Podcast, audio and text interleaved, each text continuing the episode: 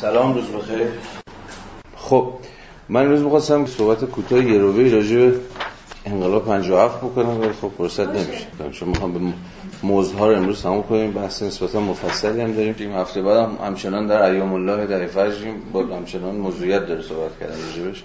میشه برگشت به موضوع چیز به موضوع انقلاب. اما تا جایی که این نکته هم بگم.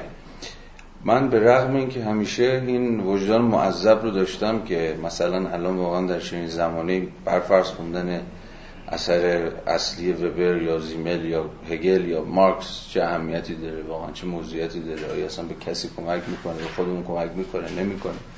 همیشه داشتم این وجدان یعنی هر واقعا میگم بیتار هر بار که داشتم میمادم کلاس این وسوسه با من با من بوده که نکنه یه کار دیگه ای باید بکنم. نه این کار.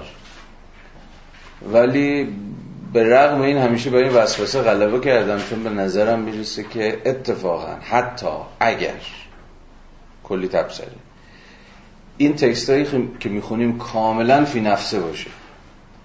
به تمام فی نفسه باشه. یعنی هیچ ارجایی هم به جهان بیرون نده. حتی اگر. که می‌بینید پر ارجاع به بیرونه. همینجوری یک کتاب انگار می‌خواد از مرزهای خودش فراتر بره هی وصل بشه به وضعیت تاریخی حتی اگر جز این بود و کاملا یک جهان در خود بسته رو ترسیم می‌کرد این کتاب ها این تقریبا دو سه سالی که داریم کلاسیک ها با هم دیگه می‌خونیم. حتی اگر این بود هم من باز به تمامی از این رویه دفاع می‌کرد چون که من یه جاه طلبی دارم نمی‌دونم. حالا شاید بار اول دارم باتون در میون می‌ذارم این جاه طلبی اینه که کاری که دانشگاه نمی‌کنه من بکنم. دوست خودم. تا که زورم می‌رسه. یعنی مواجهه با میراث. در یک کلمه می‌تونم اسمش بذارم مواجهه با میراث جامعه شناسی مثل هر دیسیپلینی دیگه یه میراثی داره یه تاریخی داره.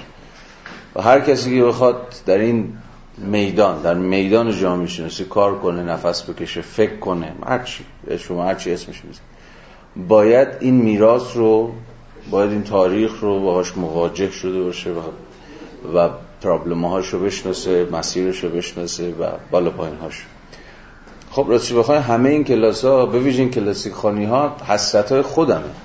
من حسرت هایی در دانشگاه دارم میان اینجا با شما در میریزه احتمالا حسرت هممونه دیگه. حالا یه ذره فراتر, فراتر ببینیم. تقریبا هممون در نهایت آدمای سرخورده ایم سرخورده از دانشگاهیم. هممون. اتفاقا موضوع رساله من هم یه ربطایی به همین داستان ها داره. اصلا موضوع رساله من هم اینجاست. همین مؤسساتی که شکل گرفتن در سالهای اخیر و که دارن تو حوزه تولید گفتارهای مربوط به علوم انسانی کار می‌کنن.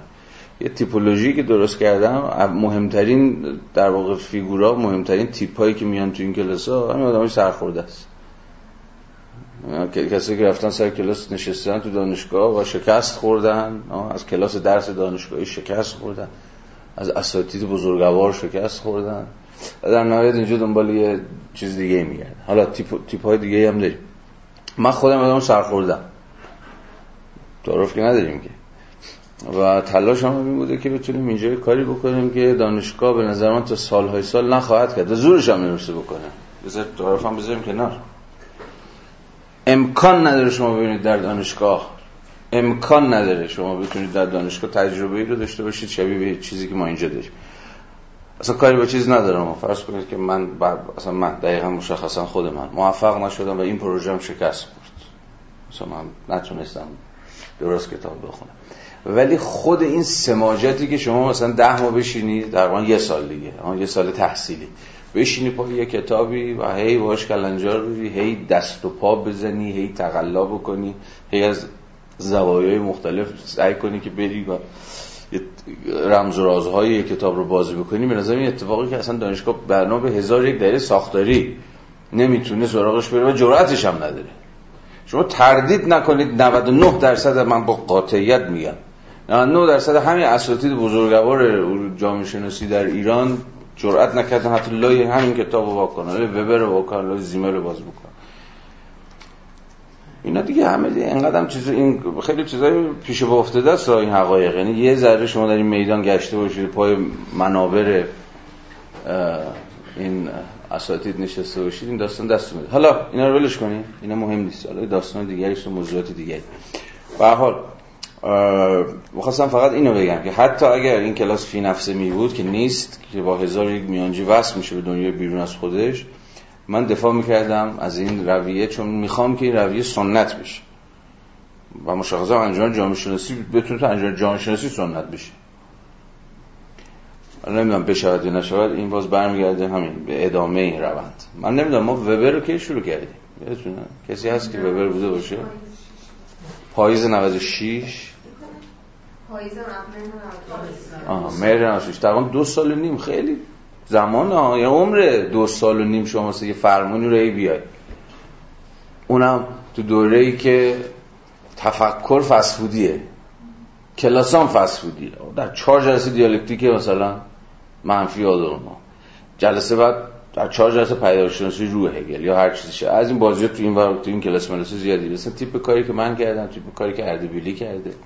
تیپ کاری که آزمون کرده. در همینجا مثلا ما سه چهار نفر بدون که لزوما خیلی هم با هم هماهنگ باشیم. حالا صحبت کردیم ایده هایی هم با هم در میون گذاشتیم. ولی به نظرم این اتفاق اتفاق مهمیه به اندازه خودش. هیچ فیلی هم هوا نشده اتفاق خاصی هم نیفتاده. توهمی هم فکر نمی‌کنم هیچ از ما داشته باشیم. ولی مثلا این رویه دقیقا به این دلیل که کمتر کسی جرأت می‌کرد که مثلا وارد این حوزه بشه به نظرم کار کمی نیست. اصلا کار کمی نیست و میشه بهش امیدوار بود. خب. فصل 16 عملا چنان که گفتم همچون فصل 15 هم که اگه خاطرتون باشه هفته پیش با سرعت ازش عبور کردیم. عملا بازبینیه و در واقع ریویو دوباره مارکسه. هیچ چیز جدیدی در اختیار ما قرار نمیده. فقط مارکس دوباره مرور می‌کنه اهم مباحثی رو که پیشتر زیل در واقع مسئله نرخ ارزش اضافه و شیوه های محاسبش پیش کشیده بود. به خاطر دارید دیگه. ما مفصل فصل پیش راجع به مفهومی که ارزش اضافه چیه نرخ ارزش اضافه چیه چگونه می شود محاسبش کرد و افزایش نرخ ارزش اضافه با چه ترفندهایی و با چه شیوه های اتفاق میفته رجا همه اینها به تفصیل به نظرم مکفی بحث کردیم. الان مارکس دوباره همه اینا رو توی ریویوی فشرده مرور می‌کنه و, و فرمول ایجابی خودش رو در برابر فرمول به زم خودش کاذب مکتب اقتصاد سیاسی کلاسیک سر مفهوم ارزش اضافه قرار میده. یعنی ارزش فصل 16 هم از حیث یک نقد نظری های ارزش اضافی اقتصاد سیاسی کلاسیک یک و دو صورتبندی دوباره مفهوم مارکسی ارزش اضافی که از لابلای مجموعی از فرمول های معادل محاسبه نرخ ارزش اضافه داره پیش میره و صورتبندی میشه. تنها ابدایی که مارکس در فصل 16 هم به دست میده و برای بحث ما مهمه و در ادامه به تفصیل بیشتر به این موضوع برمیگرده مفهوم چیه؟ که تا پیش از این مارکس به کارش نبرده بود. اگر خونده باشید مفهوم کار پرداخت شده و کار پرداخت نشده. که با هر دو این مفاهیم هم پیشتر با دلالتش آشناییم. حالا یه مرور خیلی سریع. همپای مارکس داشته باشیم از فصل 16 هم ببینید اون بالا اون سه فرمول معادل نرخ ارزش اضافی رو دارید می‌بینید. نه؟ اینا فرمول بندی های مارکسیه. که نرخ ارزش اضافی در نهایت یک رابطه است. میشه این رو بسطش داد. سرمایه خود یک رابطه است. اینو هیچ وقت نباید فراموش بکنی. فهم relational ی که مارکس داره از سرمایه به دست میده. capital یک relation ه یک نسبته یک رابطه است یک پدیده یک شی که آنجا باشه یه ده برن تصاحبش بکنن نیست. چون نسبته چون رابطه است و الان هم می‌دونیم رابطه بین چیه چیه؟ سرمایه خود رابطه بین سرمایه و کاره. دقیق تر مارکسی تر. همین فرمولا همین فرمولا.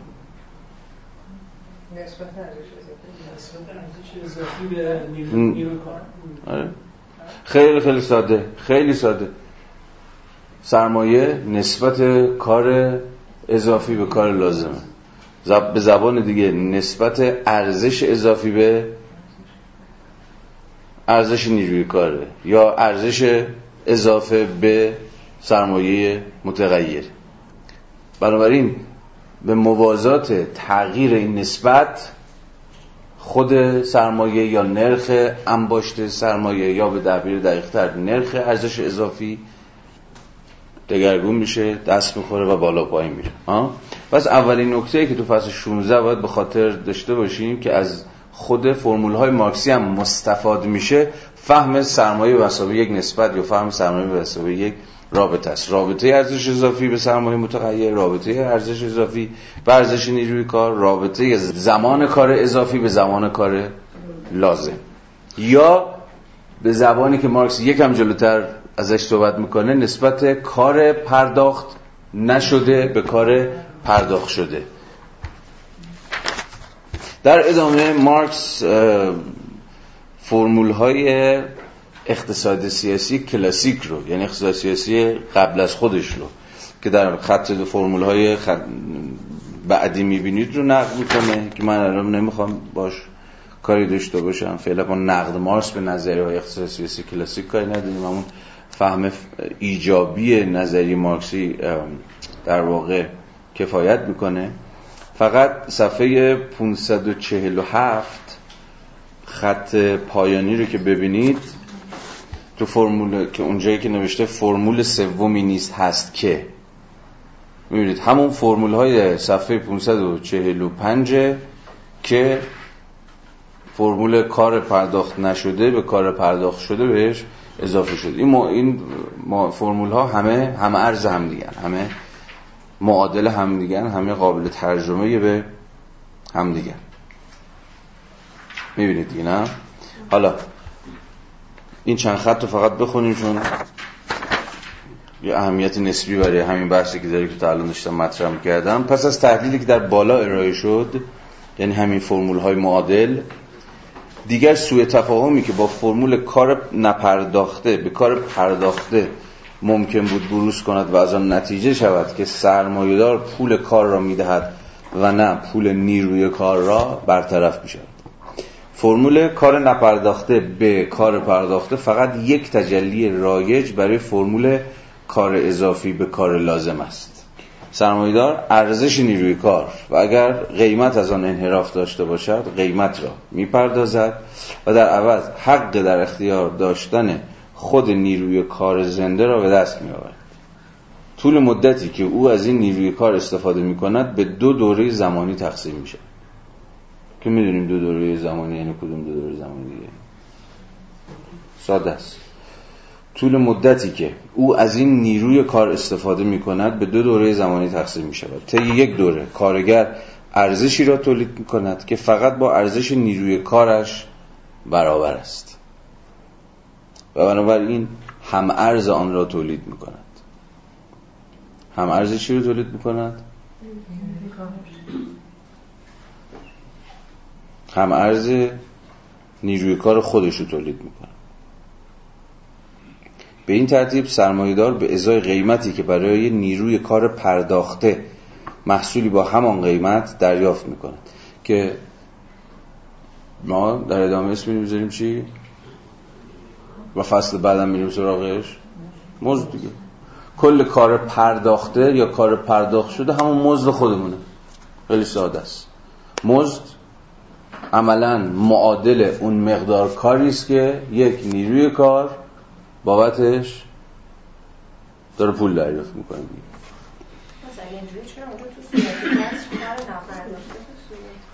نه.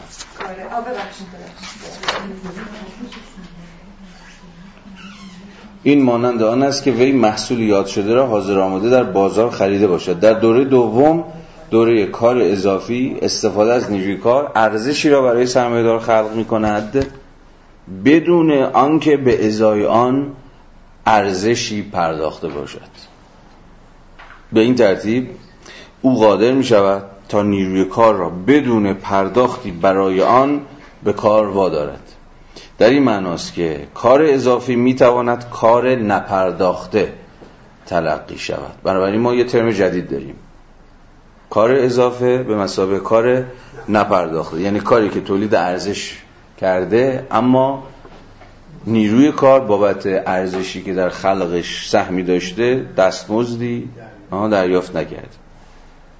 بنابراین برخلاف نظر آدم اسمیت سرمایه فقط سلطه بر کار نیست. سرمایه اساسا سلطه بر کاری است که ارزش آن پرداخت نشده باشد.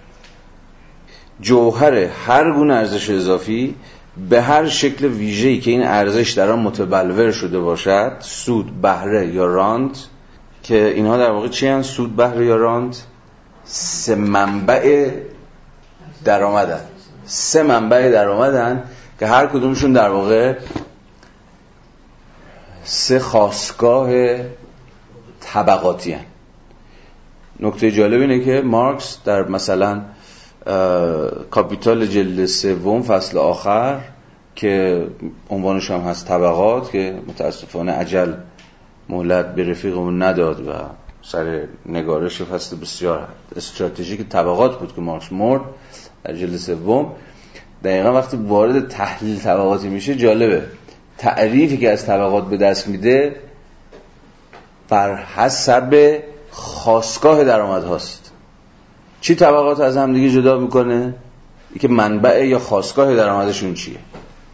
نه میزان درآمد ها بعدها این یکی از انحراف هایی که شاید بشود گفت یا لحج شبیه این تو تحلیل طبقاتی پیش اومد به وجود اقتصاد نرمال اینکه میزان درآمد مبنای تحلیل طبقاتی یا تقسیم بندی های طبقاتی شد. اوجش هم همین دهک هاست دیگه. دهک یک دو سه نمی‌دونم تا ده.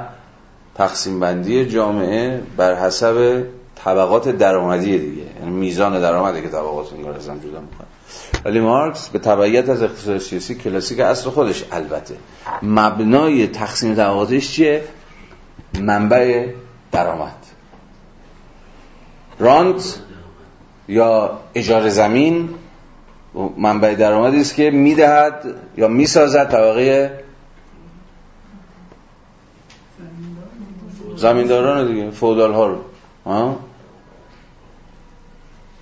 سود منبع درآمدی است که طبقه سرمایه‌داران رو می‌سازه و دستمزد منبع درآمدی است که طبقه کارگر رو می‌سازه.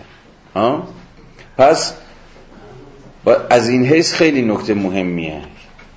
رانت سود مزد به مسابه پس منابع درآمدی مولد طبقات سگانه جامعه سرمایه داریم اینجا به نظر اشکال مختلف سرمایه رو چون اینجا ما دستمزد واسه نداریم تو این ستا این اشکال مختلف سرمایه است. می‌دونم. من متوجهم. من بحث بردم به سمت دیگری. به اینجا که داره بله منابعی که ممکنه سرمایه در واقع به چیز برسه به ارزش افزایی برسه رو داره صحبت می‌کنه. ولی خود این بعدها سلام خود این بعدها به مبنایی برای تقسیم بندی طبقات سگانه جامعه سرمایه‌داری تو مارکس تبدیل میشه. اینجا ولی سود بهره راند در حکم چیه؟ سه شکل ارزش افزایی خود سرمایه است.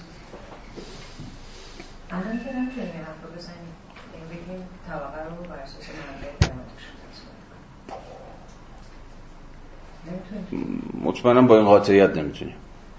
خب الان همه بحث همینه دیگه. تو تحلیل های طبقاتی جدید همه بحث اینه که ما نیازمند شد به اصطلاح جرح و تعدیل هایی در نظری مارکسی هستیم تا بتونیم طبقات جدید رو همچنان به البته مارکسی توضیح بدیم. ولی خب نظریه مارکسی طبقات رقبای نظریه الان خیلی گردن کلفتی داره. الان خود نووبریان ها تحلیل های طبقاتی بسیار گردن کلفتی دارن ارائه میدن. یا بردیویی ها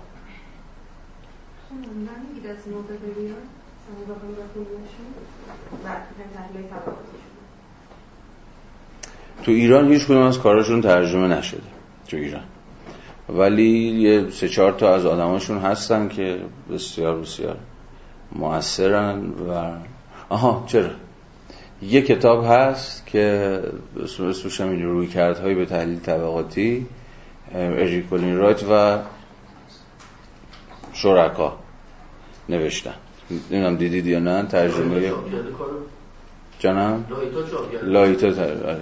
این کتاب بسیار کتاب درخشانیه و کتاب مهمی از این حیث که هر کدوم از مهمترین نماینده های تحلیل طبقاتی در آکادمی های غرب جمع شدن. هر کدومشون با اتکای افق فکری خودش رجوع مفهوم طبقه و اهمیت تحلیل طبقاتی نوشته.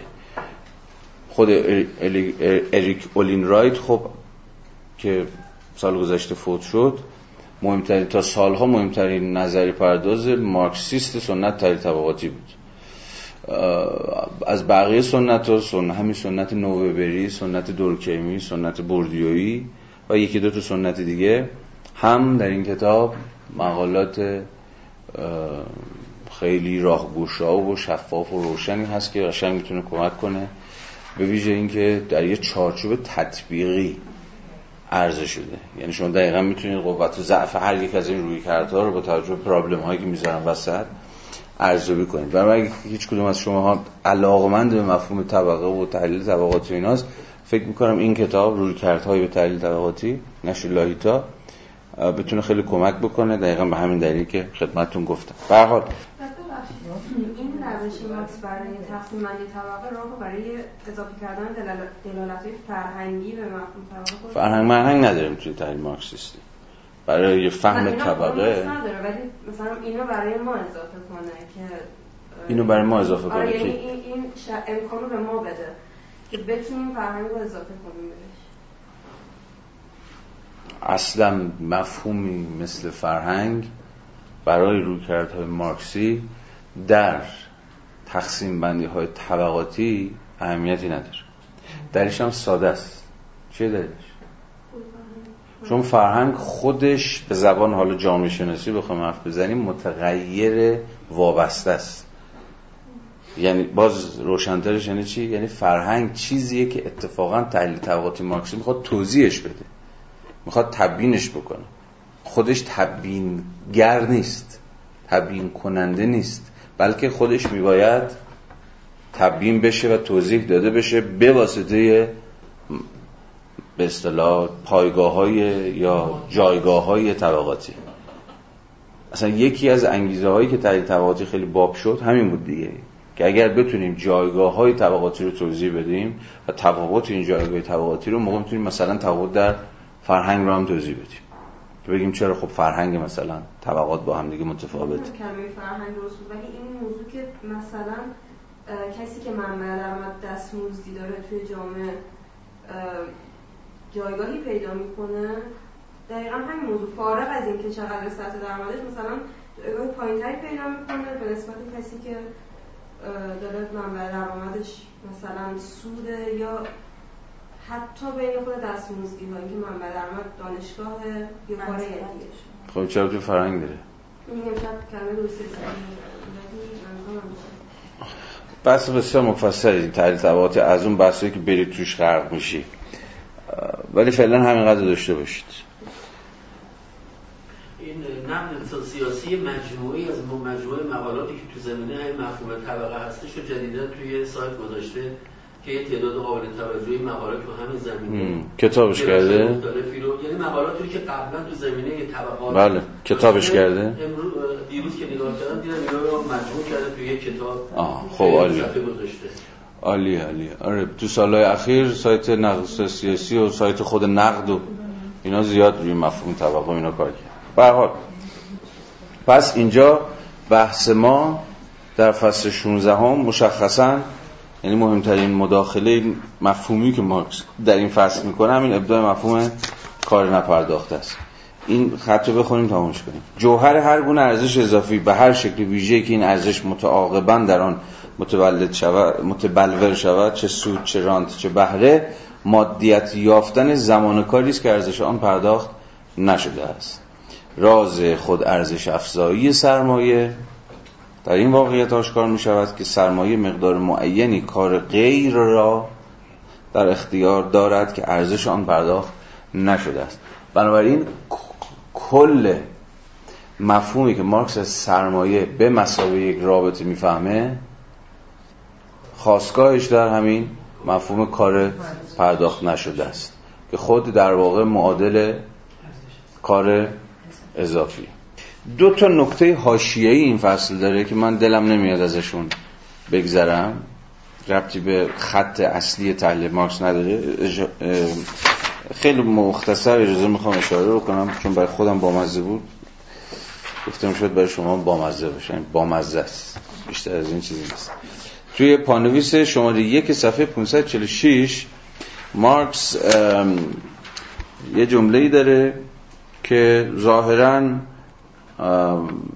به شیوه خودش دیگه. یه نونی قرض میده بگه بابایی بعد بلافاصله همون نونو ازش پس می‌گیره. ببینید فل...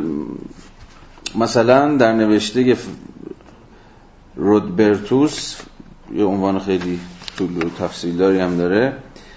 من بعدا به این جزوه برمیگردم که با وجود نظریه خطایش در رانت به ماهیت تولید سرمایه داری پی برده است. اما انجاش با مزه است افسوده انگلس روی سوم. از این مثال می‌توان دریافت که چگونه مارکس به محض اینکه نزد پیشینیان خود پیشرفت واقعی یا اندیشه های جدید و درست میافت با حسنیت درباره آنها قضاوت می‌کرد. فکر می‌کنم تنز بوده که انگلس به کار برده دیگه. چون جدا از هر چی حالا اینجا پیش خودم بمونه بیرون اینا مسائل مطرح نکنید. بحث درون گروهیه. مارکس انصافا از حیث جدلی آدم بسیار بیرحمیه دیگه. هم بیرحمه هم خیلی جا بی اخلاقه یعنی چشر میبنده و با غلطه از یارو رد میشه. یعنی خیلی وقتا این روزها حالا این بگم یه نصر خاصی و نصر نصر قرن 19 همیه من نمی‌دونم اگه این روزا کسی به این نصر بنویسه من شما راجبش چه قضاوتی می‌کنیم؟ مثلا فرض کنید الان یه که پیدا بشه یه چیزی بنویسه با نصر ایدئولوژی آلمانی یا حتی یه چیزی بنویسه با نصر همین کاپیتال. فکر می‌کنم به عنوان آدم چیز آدم خودشیفته و پرخاشگر و چه می‌دونم خیلی چیز دیگه احتمالاً از چشون میفته دیگه. یکی از آرزوهای من همیشه این بود که یه چیزی بنویسم فقط راجع به جدلیات در مارکس. یعنی ما چه پولمیسیانیه چه پولمیسیان قهاریه. حالا به حال اینجا انگلیسی تعارفی می‌کنه که به عنوان تعارف فقط باید از کنارش رد شیم و با لبخند که با حسن نیت درباره اون قضاوت تقریبا به در خود کاپیتال من جز یکی دو تا ارجاع نسبتا مثلا همدلانه به ریکاردو هیچ حسنیتی در ارجاعات مارکس به هیچ اقتصاددانی نمی‌بینم. و به خاطر نمیارم شما به خاطر میارین تقریبا اگر هم می‌خواد یه چیزی بگه یه امتیاز هم بیاره بده. بلا فاصله اون امتیاز رو پس می‌گیره. مثل همین جمله دیگه. با وجود نظریه خطایش درباره رانت اما ماهیت مثلا تولید سرمایه‌داری پی برد یعنی ماهیت سرمایه‌داری پی برد ولی نظرش پر خطاست. یعنی اجازه نمیده رو پر رو بشه خیلی. یعنی تا می‌خواد دم در بیاره دماشو قیچی می‌کنه. اما این اون چیزی نبود که می‌خواستم بگم. اون چیزی می‌خواستم بگم بعد از این. نگاه کنید. این البته انگلس ها. در این میان انتشار نامه های فلانی به فلانی نشان داد که تصدیق یاد شده را باید تا حدودی محدود کرد. در این نامه ها فراز زیر آمده است. نامه بابایی همین آقای رودبرتوس که مارکس ظاهرا با یک روی کرده نسبتا با حسنیتی بهش نگاه می‌کنید جملهش رو ببینید. نه تنها باید سرمایه رو از کار بلکه از خودش نیز نجات داد. الان یه ذره ادامه بدیم می‌فهمید چرا این جمله مهمه. و این در واقع هنگامی به بهترین وجه امکان پذیر است که فعالیت های سرمایه‌داری صنعتی را کارکردهای اقتصادی و سیاسی تلقی کنیم که به لحاظ مالکیت سرمایه به وی تفویض شده است. و سود وی را شکلی از حقوق بدانیم زیرا ما هنوز هیچ سازمان اجتماعی دیگری را نمی‌شناسیم اما حقوق در صورتی که از مزدها بیش از حد برداشت کند باید تنظیم و همچنین تقلیل داده شود این جمله آخر رو متوجه شدین؟ منظورش چیه؟ که تو چه زمینه با تنظیم بشه رگولیت بشه؟ میزان دستمزد بره بالا دیگه. آه؟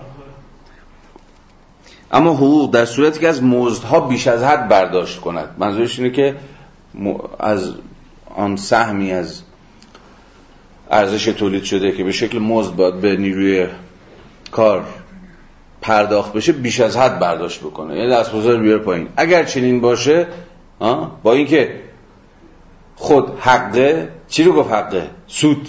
گفت سود باید مثلا حق بفهمیم. ولی اگر این حق خیلی زیاد بشه چون این دوتا کاملا در تضاد با هم دیگه دیگه نه؟ سود که بره بالا مطمئنا دستمزد باید بیاره اگر این حق خیلی دم در بیاره بخواد مزد بیاره پایین باید حتی این حقو چیزش کرد حتی تقلیلش داد. ها پس ما با یه جور با نطفه های سرمایه‌داری اصلاح شده نه؟ سرمایه‌داری تنظیمی می‌تونیم اسمشو بذاریم. در اینجا سر کار داریم. نگاه کنید. حالا داوری انگلس رو ببینید. بسیار مهمه این. دقیقا یکی از پرابلماتیک های چپ تا همین امروز که بالاخره با سرمایه‌داری رگولیت شده چیکار باید بکنه؟ همچنان جمله اون باباست. همچنین بهترین وسیله است که با آن می‌توان حجوم مارکس به جامعه. خیلی ترکیب جالبیه. حجوم مارکس به جامعه. یعنی بخش از بورژوازی مارکس و مارکسیستا رو یه جور حمله به جامعه می‌فهمید. همچنین بهترین وسیله است که با آن می‌توان حجوم مارکس به جامعه مایلم کتاب وی را چنین بنامم دفع کرد. کلا کتاب مارکس نه تحقیقی درباره سرمایه بلکه بیشتر جدلی است علیه شکل کنونی آن سرمایه کنونی سرمایه که وی آن را با مفهوم خود سرمایه اشتباه می‌گیرد. خیلی فراز به نظر مهمیه. بخشی از نقد کلاسیک اقتصاد سیاسی بورژوایی رو تا همین امروز به کاپیتال و کل میراث مارکسی این فراز بازگو می‌کنه. نقدش دو تا نقد عمده داره دیگه. یا دو تا خط عمده داره این حرف این بابا. یک قبل از اینکه بازی به دست چپا بیفته سرمایه داری خودش باید خودش اصلاح. روی کرده خود جمله خودش. این بهترین دفاع از جامعه در برابر به حمله مارکسه چی بهترین دفاعه؟ رگولیت شدن سرمایه. حالا به ویژه در حوزه دستمزدها این دستمزد بره بالا. این یعنی اصلا به مسابه یه جور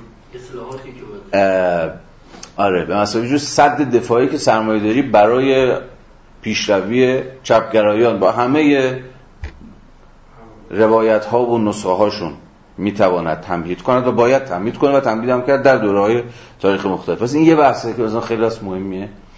یه بحث دوم حالا دیگه به نقد خود مارکس مربوط میشه که مارکس داره شکل خاصی از سرمایه رو. یعنی چی؟ سرمایه‌داری غیر تنظیم غیر رگولیتد رو داره نقد می‌کنه. یعنی شکل به قول خود این بابا شکل کنونی سرمایه. سرمایه در وضعیت حال حاضر. اما سرمایه یا سرمایه داری می‌تواند وجود داشته باشه رگولیت شده سر عقل آمده ها که از حق سود میکاهه به نفع حق مزد. دست کم به این انگیزه که از جامعه در برابر مارکس دفاع کن. یکی از context هایی که حتما در هنگامه خواندن کاپیتال باید گوشه ذهنمون باشه همینه که فرماسیون هایی که خود سرمایه در دوره بندی های تاریخی خودش از سر گذرانده تا چه پایه احیانا مفروضات و صورت بندی های مارکسی رو جرح و تعدیل می‌کنه. این یکی از قابلیت های به نظرم خوانش هارویه. هاروی مثلا تو خوانشی که داره از کاپیتال بعضا جابجا اشاره می‌کنه که مارکس برفرض این فراز رو با مفروض گرفتن سرمایه رقابتی نوشته.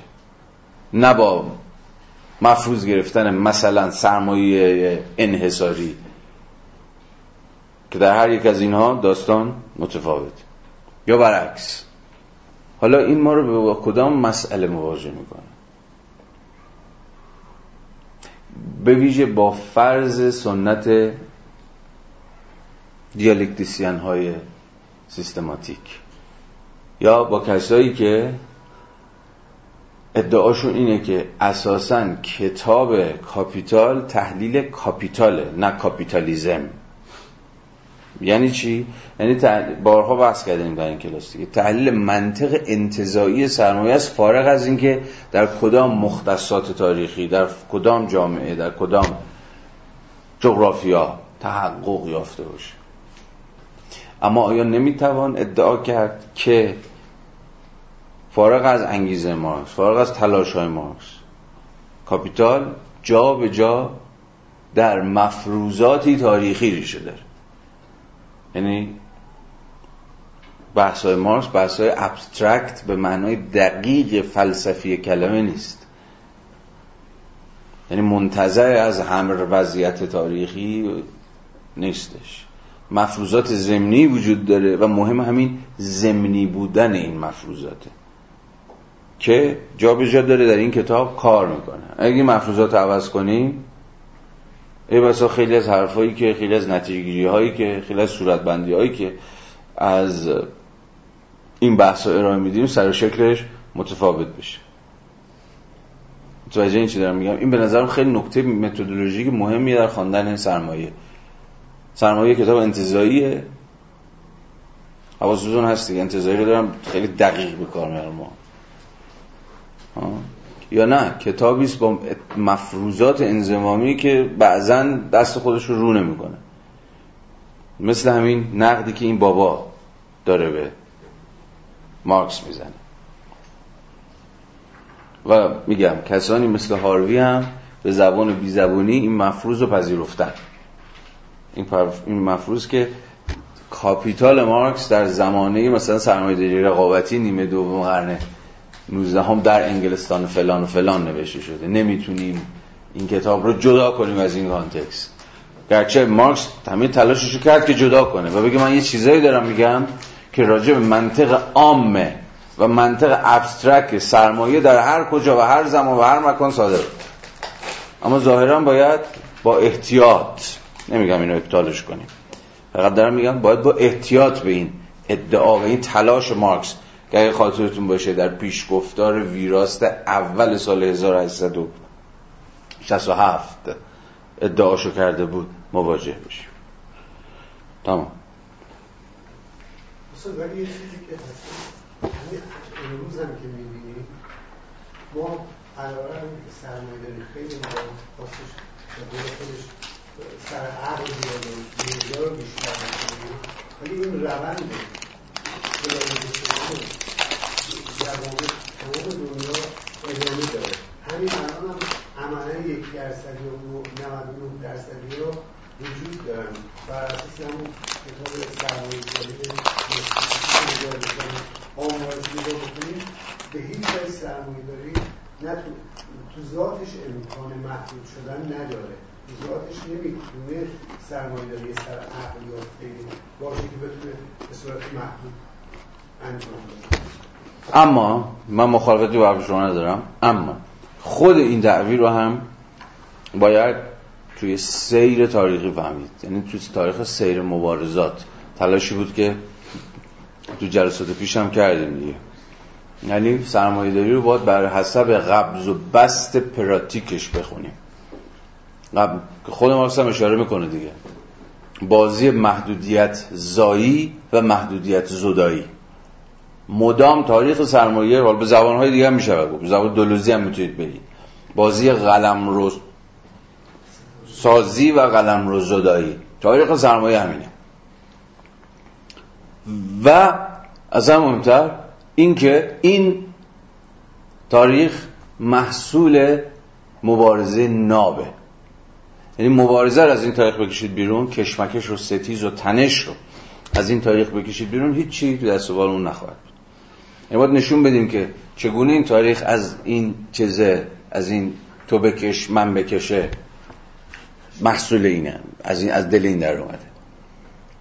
بس هفته پیش یادتون هست اما ابتدای جلسه ابتدای جلسه قبل چی بود؟ گفت که بحث لیبرالیسم در ادامه همین بحث مطرح شد که وقتی که یک طبقه مثل طبقه فراده است از برجوازی بخواد یک کار رو انجام بده یه طبقه دیگه هم هست یعنی گفتش که جامعه در مقابل یا مجتمع در مقابل این قرار می‌گیره و محدود رو با قانون گذاری ها. ولی باز اون خودش می‌تونه قانون گذاری کنه. فقط بحث پولانی رو و بعد دوباره نوردی کنم آفه الحمدلله استاد این یه گوشه چشم میام به سوال شما بودم صفحه 494 پاراگراف اول. یادتونه؟ قانون چنان که دیدیم قانون کار که نخستین واکنش آگاهانه و روشمندانی جامعه علیه شکل خودجوش فرایند تولید آن محسوب می‌شد. خیلی مفصل بحث کردم من فکر کنم نیم ساعت رو همین یه چهار پنج خط مو بحث کردیم. همانقدر محصول ضروری صنعت بزرگ بود که نخ پنبه‌ای ماشین های خودکار و تلگراف برقی. سرکم اینو توضیح بدیم چطور این قانون کار به مسابقه ضرورت تاریخی نظام سرمایه داری این چجوری می‌شد فهمید؟ از ساده میشه توضیح داد که مارکس به هیچ وجه موافق این نظر نبوده که در جامعه سرمایه‌داری طبقه کارگر روز به روز به لحاظ مادیش وضعش چیزتر میشه بله. اعتقاد آره. به لحاظ روز به روز چیزتر میشه زندگیش بدتر بدتر میشه بله. یعنی زمان بحرهایی رو میگه که وجود داره که می‌تونه چیز بشه شرایط بهتری داشته باشه طبقه کارگر منطقه این رو به شکل مطلق میگه. وقتی که نسبی میاد در نظر می‌گیره میگه به طور نسبی این ارزش اضافی نسبت به نیروی کار همیشه برتری داشته. در روند خودش. بله. باید بین این دوتا فرق اساسی گذاشت. این بسیار نکته مهمیه. یه زمانی از شما دارید میگید که شما نه. یه مارکسیست. از اون مارکس. در از این حرف که الا و بالا بریم پایین بیایم. استانداردهای زندگی شرایط زندگی طبقه کارگر در نظام سرمایه داری ارتقا پیدا نمی‌کنه. هیچی. به دلیل استثمار طلبی ذاتی این سیستم هر روز بعضی طبقه کارگر بدتر میشه. یعنی هی استانداردهای زندگیشون میاد پایینتر فقیرتر میشن بدبختتر میشن مفلوکتر میشن. این گرایش رو مارکس از همون دست نوشته 1844 داره تا خود کاپیتال. حالا تو 1844 بیان یه مقدار سانتیمانتال یه ذره رمانتیکه. حالا یه ذره فلسفیه ولی جلوتر که میام تو توی کاپیتال این ماجرا زبان اقتصادی تر بیدن خب این که هیچ این که باطله. این باطل تاریخی. هیچ کسی هم حتی یه مارکسیست ارتودکسش هم نمی‌تونه غیر از این ادعا بکنه. خوشمون بیاد یا بعد اون بیاد. به هزار یک دلیل. اصلا شما بگو همش ترفنده خود سرمایه داری بوده که مثلا طبقه کارگر رو ساکت بکنه. مثل همین فرازی که الان خوندیم. به نفع خود ماست که مثلا یا این بهترین ترفنده برای دفاع از جامعه در برای مارکس. اصلا با انگیزه منگیزش کنی نداری به حال استانداردهای زندگی همه طبقات در سرمایه داری قرن بیستمی ارتقا پیدا کرده به یک دو سه ده دلیل. این کنار.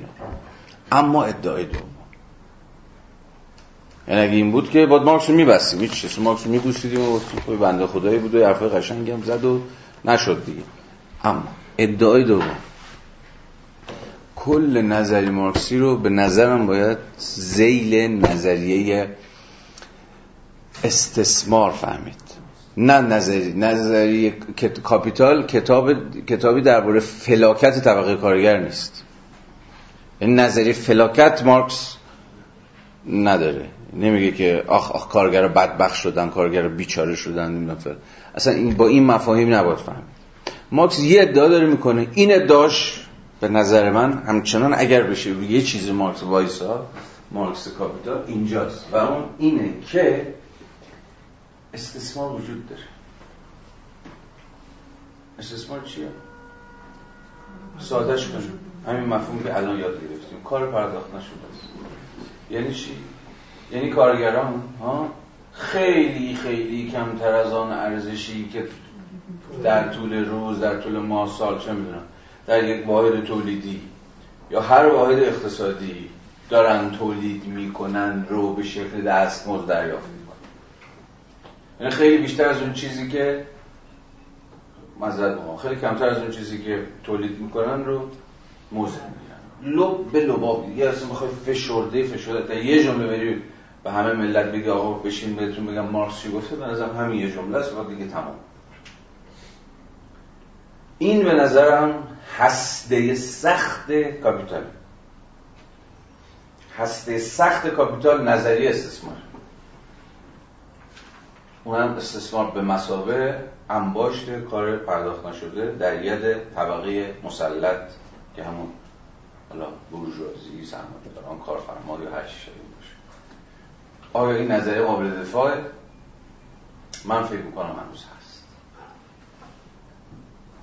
حالا به اشکال مختلف. اگر به نظرم می‌رسه که مارکس رو تو این مختصات بفهمیم اون موقع میشه باهاش فکر کرد و میشه باهاش زد. اتفاقا به قلب سرمایه داری. چون قلب سرمایه داری همینجاست نظر استثمار. و فکر کردن به بدیل مستلزم فکر کردن به اینکه با این استثمار چیکار باید کرد. یعنی چگونه می شود از شر استثمار خلاص شد؟ این خلاص شدن از شر استثمار چگونه ممکنه؟ با تقسیم مثلا ارزش اضافی بین خود کارگران مثلا. با, با حاکم کردن کارگران به بر سرنوشت خودشون بر به اتکای مثلا تشکیل شوراهای کارگری که تصمیم بگیرن با این ارزش اضافی چیکار بکنن؟ امهای اصلا تقسیم کار روزانه به کار اضافی به کار لازم؟ کدوم یک از اینا؟ که خب موضوع پرس پرسش که هفته پیش هم کم و بیش بهشون نزدیک شدیم یه بحثکی راجبشون کردیم که بمانه یه پاراگراف بامزه یک توی این پانویس بامزه هم صفحه 547 داریم. بخونیم تمام کنیم. چون تمامی شکل‌های پیشرفته فرآیند تولید سرمایه‌داری شکل‌های از همیاری هستند. خود مارکس هم یادتون باشه فصول پیش تقسیم کار به مسابقه قسمی نظام همیاری توضیح داده بود دیگه. و ادعاش این بود که اصلا سرمایه‌داری مبتنی بر صنعت بزرگ شکل پیچیده ای از همیاریه. ها یعنی هر کس گوشه ای از یه کار رو گرفته و کار داره پیش میره. و سوژه این همیاری کیه؟ اسمش چیه؟ کارگر جمعی. نه؟ یادتونه دیگه. حالا حالا حرف رو ببینید. چون تمامی شکل های پیشرفته فرایند تولید سرمایه‌داری شکل های از همیاری هستند طبعا هیچ چیز آسانتر از این نیست که از خصلت تضادمند ویژه آن صرف نظر کرد و صرفا با تغییری در کلام دوباره اهمیت بازی های زبانی در مارکس که قبلا هم داشتیم که می‌گفت با بازی های زبانی و عوض بدل کردن اسم ها و نام ها می‌خوان قال قضیه رو بکنن یادتونه؟ اشاره که یادتونه ولی اینجا یکی از جاهای دیگه است. و صرفا با تغییری در کلام کاری کرد که مانند های همیاری آزاد به نظر رسند. این همان کاری است که یا بابایی در نوشته خود با عنوان روح همیاری در تمامی اشکال تشریک منافع جامعه پاریس 1818 انجام داده است. هنری کاری آمریکایی گاهی همین نیرنگ شعبد, بازان شعبد بازانه را با موفقیت مشابه حتی برای مناسبات مسلط در نظام بردهداری نیز به کار برده است. با مدرش برای شما چی بود؟ یه نقبی بزنیم به امروز. به چی میفتیم راهنماییتون می‌کنم. شورای عالی کار. اسم طرف های درگیر چی گذاشتن سالهای اخیر؟ شرکای اجتماعی. نه الان در تمام بحثا در تمام بحثا به ویژه توی متون سیاستی خود وزارت کار و شورای کار و اینها ازش به جلسه شرکای اجتماعی یاد میشه. شرکای دولت و کارفرما و کارگر رو میگن شرکای اجتماعی. در خود این نامگذاری یه چیز بامزه هست. دقیقا اون چیزی که رفیقمون داره میگه. اصلا اینجا دیگه واقعا میشه گفت تابع نعل به نل بحث مارکسه نگاه کنید. طبعا چون میگه هر شکلی از کار به حال شکلی از همیاریه چون محصول ها یه تقسیم کار رو یه بخشش تو یه بخشش تو یه سهمی مال من یه سهمی مال توه یه چیز شبیه این.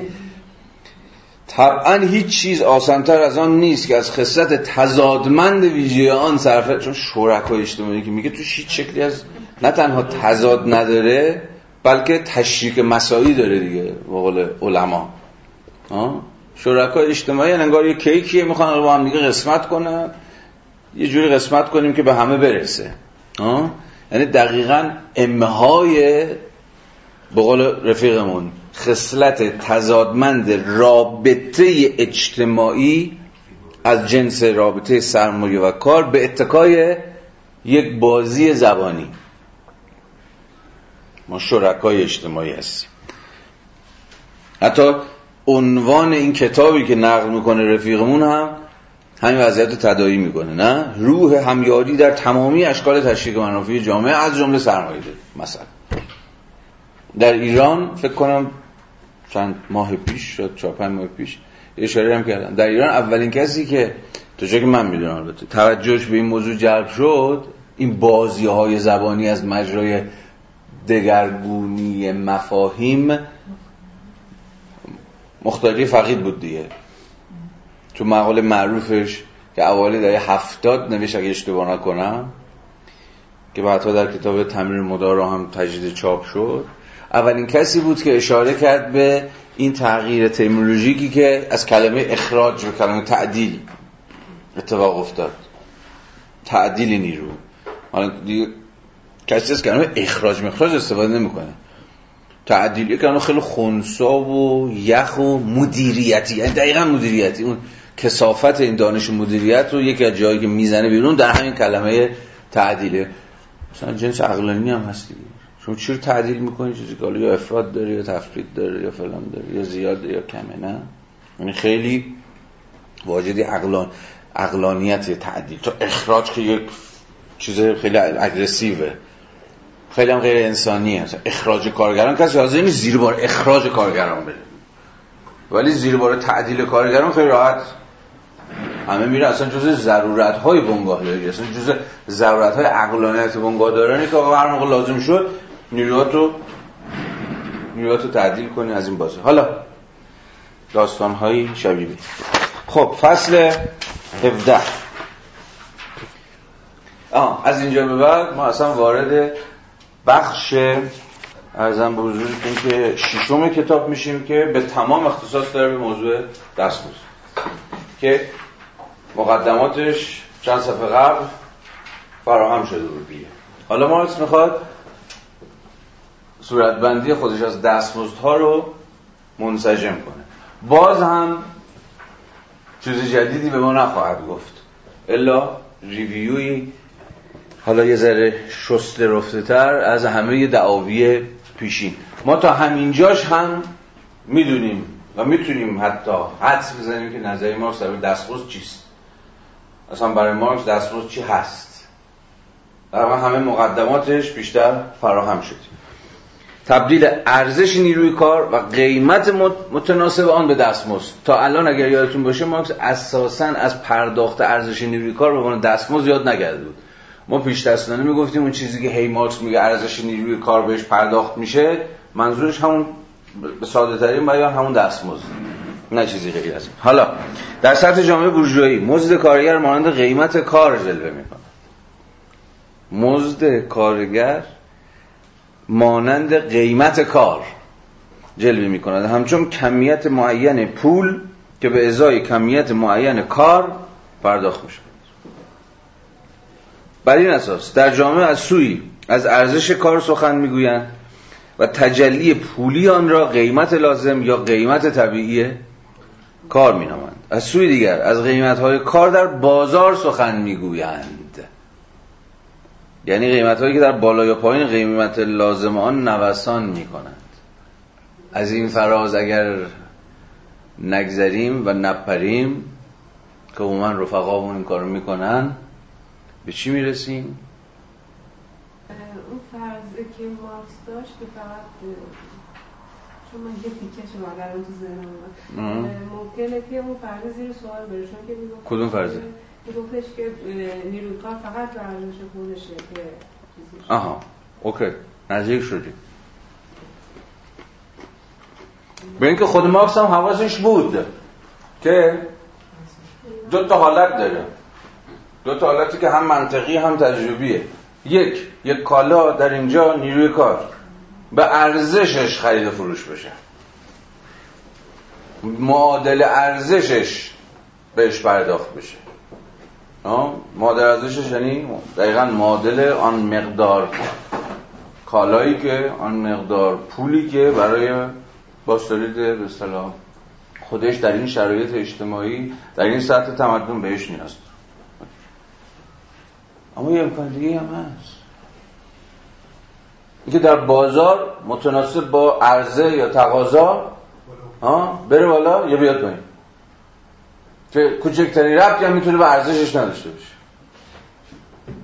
انقدر یه روز بازار نیروی کار شلوغ انقدر آدم بیاد از همه شهر رو بیان همه که اصلا قیمت بشکنه. قیمت بشکنه.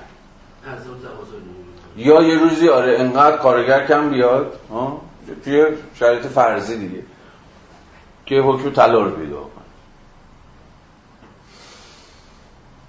اینجا فقط منظورش به مثلا عرضه و تقاضا است که دست به هیچ کنون یا نوع کارم می‌تونه هیچی. اصلا فعلا نوع کار رو کاری نداره باش. که طرف چی کاره است چی کاره نیست تو چه شاخه از صنعت می‌خواد کار کنه. میگه هر دو حالت وجود داره. نکن جمله رو این چیزی داره میگه و این اساس در جامعه از سوی از ارزش کار سخن می‌گویند و تجلی پولی آن را قیمت لازم یا قیمت طبیعی کار مینامند. از سوی دیگر از قیمت های کار در بازار سخن می‌گویند. پس میگه دو تا بحثه. از ارزش کار می‌تونیم حرف بزنیم که این ارزش در هر لحظه تاریخی در هر جامعه مشخص با هر سطح اخلاقی و سطح تمدنی مشخص مشخصه. برای همینه که میگه اسمشو می‌زنن چی؟ قیمت لازم یا قیمت طبیعی کار بر حسب ارزشش. که اینجا قیمت میشه تجلی خود ارزش. اما یه حالت دیگه داره که قیمت تجلی ارزش نیست. قیمت تجلی از و تقاضا تو بازار. التفات دارین؟ دو تا اتفاق داره میفته. اینا رو حواستون باید باشه. جان ما اینجا دقت کنین چون خیلی مهمه. یک قیمت به مذارت می‌خوام یک قیمت به مسابه تجلی ارزش نیروی کار. دو قیمت به مسابه باستابی از عرضه و تقاضا در بازار که تصادفیه. که حول ارزش در واقع نوسان می‌کنه. نه دیگه. دومی نه. ببینید یه دیگه. حالا میریم جلوتر قشنگ روشن میشه. نه نه نه نه. از اینجاست که حالا بحث های پردامنه هم داره. از اینجاست که نظری های ابجکتیویستی ارزش دیگه به زم اقتصاد علم اقتصادی اقتصاد کلاسیک دیگه موضوعیتی ندارن. چون همچنان ارزش رو یه چیز عینی می‌بینن. یه چیز مشخص می‌بینن. یا که اصلا جنس طبیعته. قیمت طبیعی. بابا قیمت طبیعی چی چیه؟ مثلا چیزی ما قیمت طبیعی نداریم که. ما قیمت بازاری داریم. بازارم دقیقا به حکم دقیقا به حکم نوسانات ارز و تقاضا می‌تونه می‌تونه به سطوح متفاوتی از قیمت دست پیدا بکنه که کاملا تصادفی. از طبیعت مبیعت حرف نزنیم. قیمت ها طبیعی نیستن. قیمت ها به این معنا خیلی تصادفی هن. وقتی میگیم قیمت طبیعی یعنی یه ضرورت پشتش دیگه. و این ضرورت از کجا میاد؟ اگه مارکس بود از ارزش میاد. تو بحث ما از ارزش نیروی کار میاد. حالا این بحث رو یه لحظه بذارید کنار. همین پاراگراف اول دو تا حالت یا دو تا مفروض رو داره جدی می‌گیره. حالا با اینها بازی می‌کنه الان با این بازیش ما همراه میشیم. همین رو نگه دارید فعلا با چیزای دیگه کاری نداشته باشید. گفتیم دیگه نه؟ یک. قیمت به مسابقه تجلی ارزش نیروی کار قیمت به مسابقه عرض و تقاضای نیروی کار در بازار همین. حالا ادامه بدیم ببینیم چیکار داره می‌کنه با اینا. اما ارزش یک کالا چیست؟ شکل عینی کار اجتماعی که در تولید آن صرف شده است. دوباره داره حرفش هم میزه دوباره داره تکرار می‌کنه. دوباره می‌پرسه ارزش چیست؟ التفات کنید. ارزش یک کالا چیست؟ شکل عینی از ارزش داره عینی می‌کنه. این خیلی بحث مهمیه. مثلا ابژکتیو بودن ارزش ها وقتی که ابژکتیوه یعنی دیگه ربطی به سلایق و علایق بنده و شما یا بالا و پایین رفتن. یعنی اونها نداره. یعنی دیگه سوبژکتیو نیست دیگه. سفته سخته از جنس طبیعت از جنس یه جور ضرورتیه که توی انگار خود کار هست.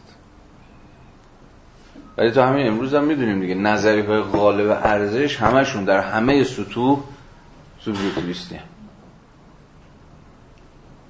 اصلا ولیو یه بار یه بار جدا از کانتکست مارکسی و مفهوم ارزش فکر کنید تو ذهن خودتون. ارزش. اون چیزی که ارزش داره. چی ارزش داره؟ کی تعیین می‌کنه که چی ارزش داره؟ آیا چیزی هست که برای همه ارزش داشته باشه؟ برای همگان به یک اندازه ارزش داشته باشه. آیا ارزش تابع سوبژکتیویته های ما نیست تابع ذهنیت های ما نیست تابع فرهنگ نیست تابع تاریخ نیست تابع این جامعه نیست تابع اون جامعه نیست. چیز فردی نیست. یا به خیلی بخوام صد فردی بیایم بیرون یه چیز کامیونال نیست. یعنی در کامیونیتی مختلف ارزش های متفاوت داره. حتی در قبال اینکه کدوم کالا براشون واجد ارزشه. به حال هنوز نظریه های غالب در economics یعنی در علم اقتصاد همین امروز بارها بحث کردیم دیگه بهتر از من می‌دونید. نظریه های سوبژکتیویستی ارزش یعنی ارزش اساسا هم سوبژکتیو. دنبال این نگردید یه چیزی پیدا بکنید چیزی سفتی پیدا بکنید که بتونید به اتکای آن توضیح بدید که چرا یک چیز برای همگان ارزش داره. چون واقعا هیچ چیز نیست که برای همگان در یک لحظه تاریخی به یک اندازه ارزش داشته باشه. یه چیزی خیلی بی ارزش می‌تونه در یه لحظه تاریخی دیگه به امر بسیار بسیار با ارزش تبدیل بشه. یا تابع مختصاتی که در بازار می‌تونه اتفاق بیفته.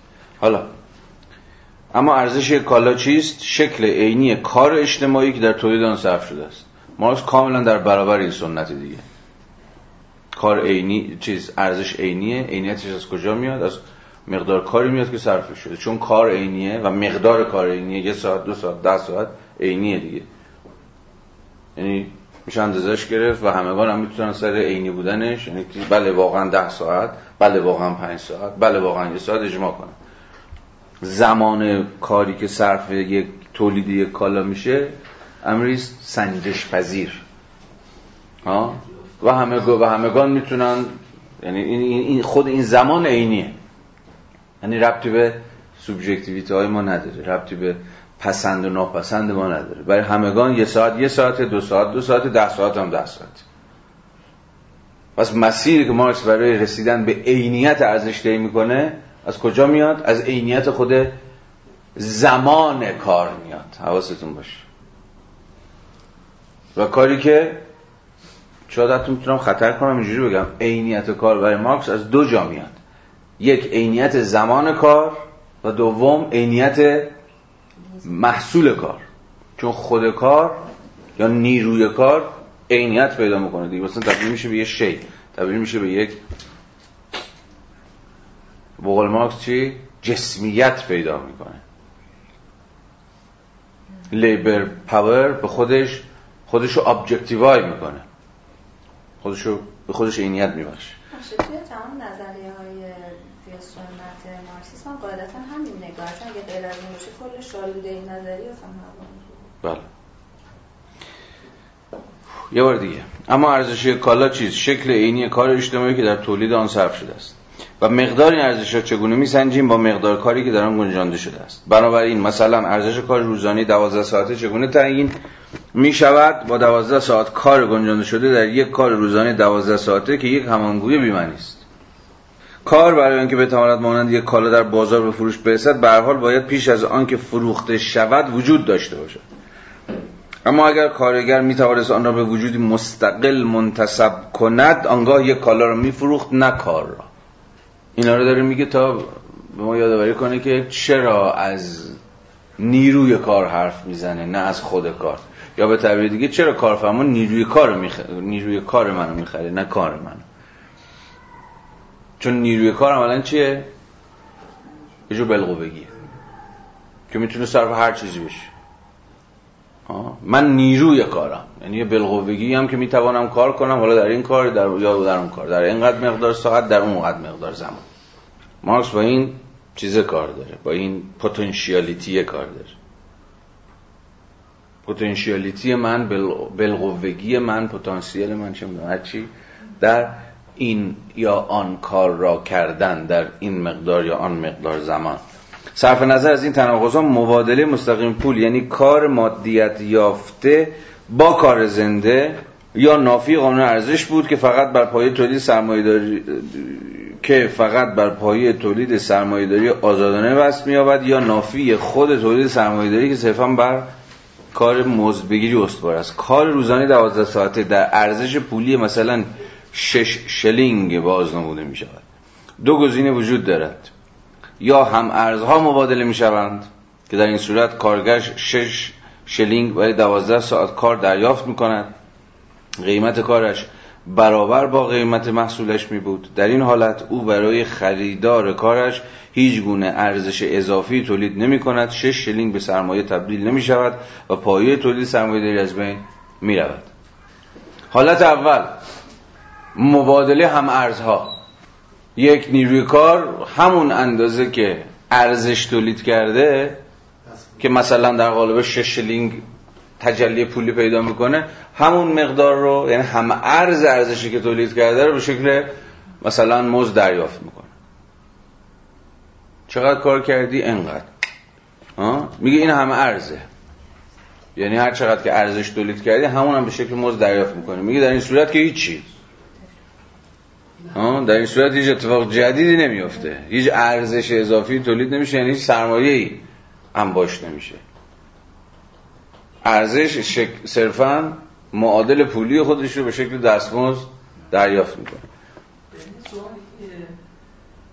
مارکس حالت ایدئالش اینجا یعنی که کارگر از اون ارزش اضافی اون ارزش اضافی شریک بشه یا نه؟ خب.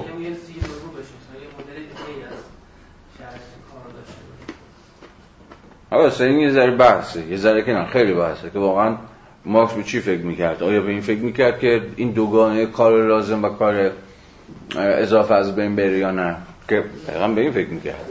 یعنی اساس اینه که یه مقدار از کار روزانه به عنوان کار لازم یه مقدار از کار روزانه به عنوان کار اضافی این دوگانه از بین بره. یه مقدارش به شکل در که این پیامدش این می‌شد دیگه. یه مقدار از دستمزد یه مقدار دستمزد دریافت می‌کنم یه مقدار سود تولید می‌کنم. تلاش مارکس که مرز بین سود و دستمزد رو و این مستلزم اینه که دیگه شکاف بین کار, کار لازم و کار اضافی وجود نداشته باشه. یعنی هر چی که تولید میشه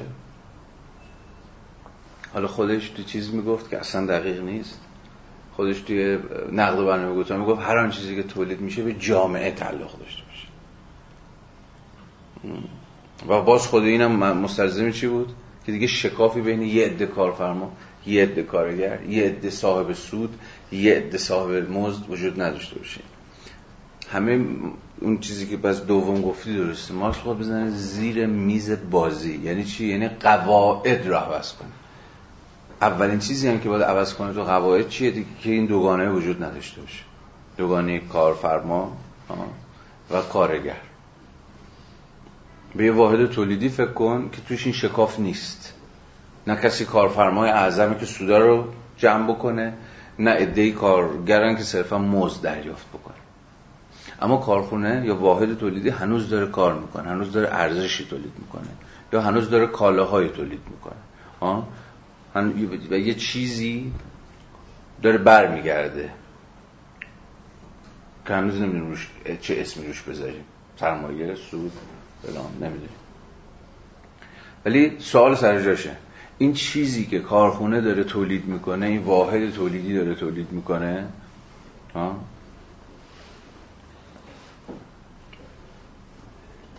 چجوری باید توضیح بشه؟ برای این بحث دوتاست یک شیوه تولید باید چه تغییری بکنه؟ دو شیوه توضیح باید چه تغییری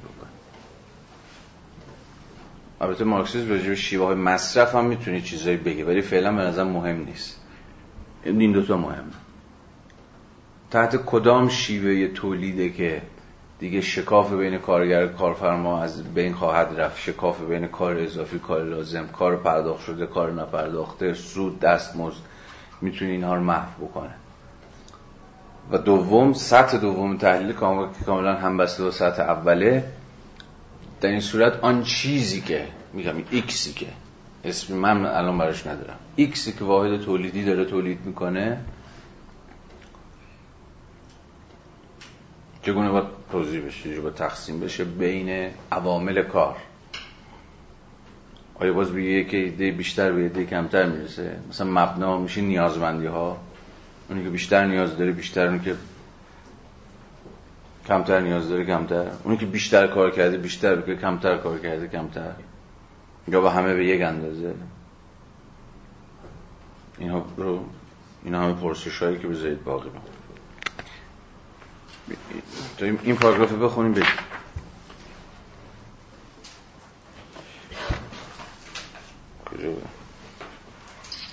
آها. حالت اول رو می‌گفت. مبادله هم ارزا. همون اندازه که ارزش تولید کردید دستمزدش رو می‌گیرید 6 شلینگ کار کردید 6 شلینگ ارزش تولید کردید 6 شلینگ دستمزد بگیرید در این صورت ما هنوز وارد فرم اصول سرمایه‌داری نشدیم. سرمایه‌داری آن چیزی که مختص سرمایه‌داری چیه؟ تقسیم کار روزانه به مقداریش برای خودم و مقداریش برای تو. مقداریش به عنوان کار لازم برای تامین معاش خودم مقداریش به عنوان ارزش اضافی برای کارفرما. اما دقیقا بر همین پایه است که کارگر کار خیش را میفروشد و کارش کار مزد بگیری است. یا اینکه یا اینکه حالا حالت دوم. یا اینکه او به ازای دوازده ساعت کار کمتر از شش شلینگ در ببخشید شش شلینگ دریافت می‌کند.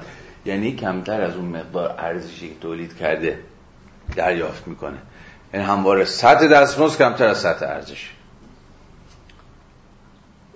شرط بقای سرمایه داری شرط بقای اینکه. شرط اینکه اصلا سرمایه داری سرمایه داری باشه. اینجوری بذارید بگیم. شرط بقا کنم دقیقه نیست. اینکه سرمایه داری سرمایه داری میشه یکی از شروط پایش اینه که دستمزدها همواره همیشه تحت هر شرایطی کمتر از سطح ارزشیه که نیروی کار تولید می‌کنه. به این معنی همیشه تو سرمایه داری داره سر نیروی کار کلا میره. همیشه استثمار وجود داره. اگر وجود نداشته باشه دیگه فرآیند انباشتی اتفاق نمیفته شرط انباشت استثمار. یا اینکه او به ازای دوازده ساعت کار کمتر از شش شلینگ دریافت می‌کند. یعنی کمتر از دوازده ساعت کار. دوازده ساعت کار مثلا با ده یا شش ساعت کار مبادله می‌شود. یعنی دوازده ساعت کار می‌کنی ولی پولی مثلا 6 ساعت می‌گیری یا پول ده ساعت می‌گیری یا پول چه می‌دونم هر تعداد ساعت می‌گیری. اما برابر گرفتن دو کمیت نابرابر به این شیوه مساوی تعیین ارزش مسئله تعیین ارزش را واقعا برطرف نمی کند چنین تناقض خودبراندازی در حال به هیچ وجه نمی تواند حتی به عنوان قانون اعلام یا تنظیم شود. استنتاج مبادله بین کار بیشتر و کار کمتر و اساس تفاوت بین شکل دو کار یکی مادیت یافته و یکی دی و دیگری زنده نیز بیهوده است. در واقع این راه خروج از آن جهت بی‌معناتر است که ارزش کالا نه بر مبنای کمیت کاری که عملا در آن مادیت می‌یابد بلکه بر مبنای کمیتی از کار زنده لازم برای تولید آن تعیین می شود فرض می‌کنیم کالایی مثلا بازنمود 6 ساعت کار باشد. اگر اختراعی بشود که با آن بتوانیم کالا را در 3 ساعت تولید کرد ارزشان حتی ارزش کالایی که قبلا تولید شده به نصف تغییر پیدا می‌کند. اکنون این کالا به جای 6 ساعتی که قبلا لازم بود بازنمود 3 ساعت کار اجتماعی لازم است. بنابراین قیمت کار لازم برای تولید کالا مذارت می‌خوام. بنابراین کمیت کار لازم برای تولید کالا و نه شکل مادیت یافته آن کار مقدار ارزش کالا را تعیین می‌کند. در واقع در بازار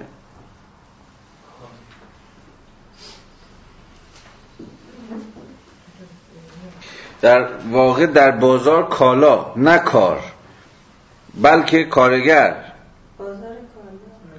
در بازار کالا نه کار بلکه کارگر. آره این شکلیه.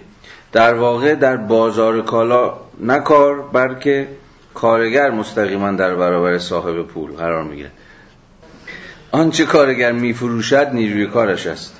به محض که کارش واقعا آغاز می شود از تعلق او خارج شده است. بنابراین دیگر نمی تواند توسط او فروخته شود. کار جوهر و مقیاس درون ماندگار ارزش است اما خود بی ارزش است. اما خود بی ارزش است. خود کارگر رو داره نه کار داریم. کار بی ارزش این از اون جمله است که میشه حسابی روش فکر کرد. ولش کن. تو بحث اصلی ما نیست. بین بهره و سود تفاوتی هست؟ بله.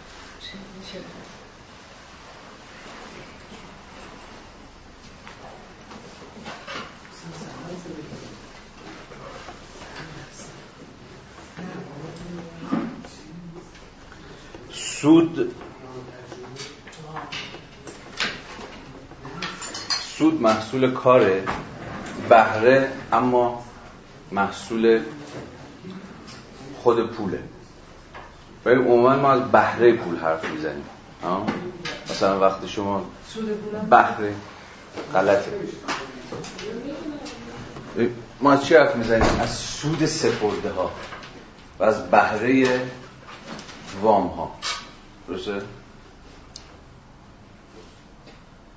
یا تایید کنید تکذیب سود سپرده سود سپرده یعنی چی؟ یعنی شما یه پولی می‌ذاری در بانک به عنوان سپرده آه؟ بعد بابتش سود دریافت می‌کنه فرضش چیه؟ چرا بابت پولی که می‌ذاری در بانک سود دریافت می‌کنی؟ جای سرمایه پول درگرده شده در سرمایه سرمایه اگر اون کار می‌شد کار مفروض نظام مفروض نظام بانکی اینه که پولهای انباشت شده از قبل سپرده ها قراره که از قبل مثلا به جریان افتادن در فرایندهای تولید ها می‌خواد تولید هر چیزی باشه. این یکی میاد این پول رو می‌بره باش کار می‌کنه. از قبل کاری که باش می‌کنه یه سودی پرداخت می‌کنه مثلا که بانک واسطه بین من سپرده گذاره به اون بابایی که این پول مثلا از بانک میشه که وام دریافت می‌کنه و میره مثلا یه تولیدی یه چیزی را میندازه. بود یعنی فرض اینه فرض اینه که ما به چیزی میگیم سود. حالا به ویژه مد نظر مارکس که اینه. حالا من شاید هم اشتباه کردم اینو بردم دارم توی نظام بانکی توضیحش میدم ولی عموما محصول محصول آره محصول کاملا به زبان مارکسی بخوام بگیم محصول ارزش اضافه است. محصول تولید ارزش اضافه است. خود تولید ارزش اضافه هم الان دیدیم که محصول کار اضافی و اینجور چیز است. ها بهره اما چیه؟ بهره ربط مستقیم به کار نداره. بهره قیمت پوله. در مدت زمان مشخص. بهش میگن هزینه پول. حالا اینو باید تو دیگه تو نظام بانکی توضیح داد. شما بابت چه چیز حالا پول چیز گرفتین؟ وام گرفتید دیگه. آه. مثلا رفتید یه وام گرفتید یک سال مثلا یه تومن وام گرفتید سال بعد مثلا یک و 500 برگردید یه بهره پرداخت کردید یه چیزی اضافه بر اون مقداری که دریا به شکل وام گرفته بودی گذاشتید روش برگردوندید به صاحب پول چرا این کارو کردید منطقش چیه؟ منطق اقتصادیش چیه؟ چون اون آدم اگر اون بار اون آدم یا اون بانک اون پول دستش بود جای سرمایه گذاری می‌کرد مثلا همین مقدار می‌تونه سود داشته باشه. مبتنی بر این مفروضه که حرف بیرون نیست. ولی مبتنی بر این مفروضه که ارزش پول در از ارزش پول در زمان کاسته خواهد شد. به اتفاقی چی؟ این رابطه با تورم پیدا تورم. برای همینه که عموما عموما. حالا جدا از کشور مثل ما که نرخ بهره عموما دستوریه و در شرایط بازاری نرخ بهره ها و نرخ تورم هماهنگه. لزوما یکی نیست ولی هماهنگ. بر صورت فرض بهره چون باید زمانمند ببینیم. فرض بهره اینه که پس از ارزش پول در طول زمان کاسته خواهد شد. بنابراین اگر من این پولی رو از شما بگیرم یک سال بعد بخوام همون مقدار پول رو به شما برگردونم با منطق اقتصادی جور در نمیاد. چرا؟ چون در این یک سال در این ده سال چه هر هر توافقی بین دو طرف وجود داره. فرض اینه که از ارزش اون پول کاسته شده. بنابراین من اون مقدار پولی که از شما به شکل وام دریافت کردم و به علاوه بهرش یعنی به علاوه جبران خسارتش در واقع یا جبران هزینه پول یا همون قیمت پول در واقع. باید به شما برگرده مثلا که جامعه تورم مثلا صفر باشه یعنی نباید هیچ بهره باشه. دقیقا. می‌دونید الان مثلا در بسیاری از چیز در بسیاری از کشورها نظام بانکی نه هم سود سپرده صفره. حتی بعضا سود سپرده منفیه. یعنی شما پولتون رو بانک چیزی ازتون کم می‌کنه. یا بعضا بسیار پایین دیگه بسیار پایین. یعنی متوسط تا آخرین عددی که من تو ذهنمه متو... میانگین جهانی فکر می‌کنم زیر پنج درصده سپرده بانکی. و اینکه بچرخه دیگه؟ پولا نهید مثلا انباشت بشه توی بانک و بانک هم مجبور باشه که هی سود سپرده بده هی سود سپرده بده از اون طرف هم. چون چجوری باید سود سپرده بده؟ از مجبوری که پولی رو که چجوری باید درآمد کسب کنه که بدون سود بده؟ یا باید بتونه سرمایه گذاری کنه خودش بزن تو تولید یا وام بده به این اون. این اون برن کار بکنن به بانک به بانک بهره بدن بهره پول بدن. از قبل ما به تفاوت بهره و سود نظام بانکی کاسبیش بشه. بحران ورشک ورشکستگی.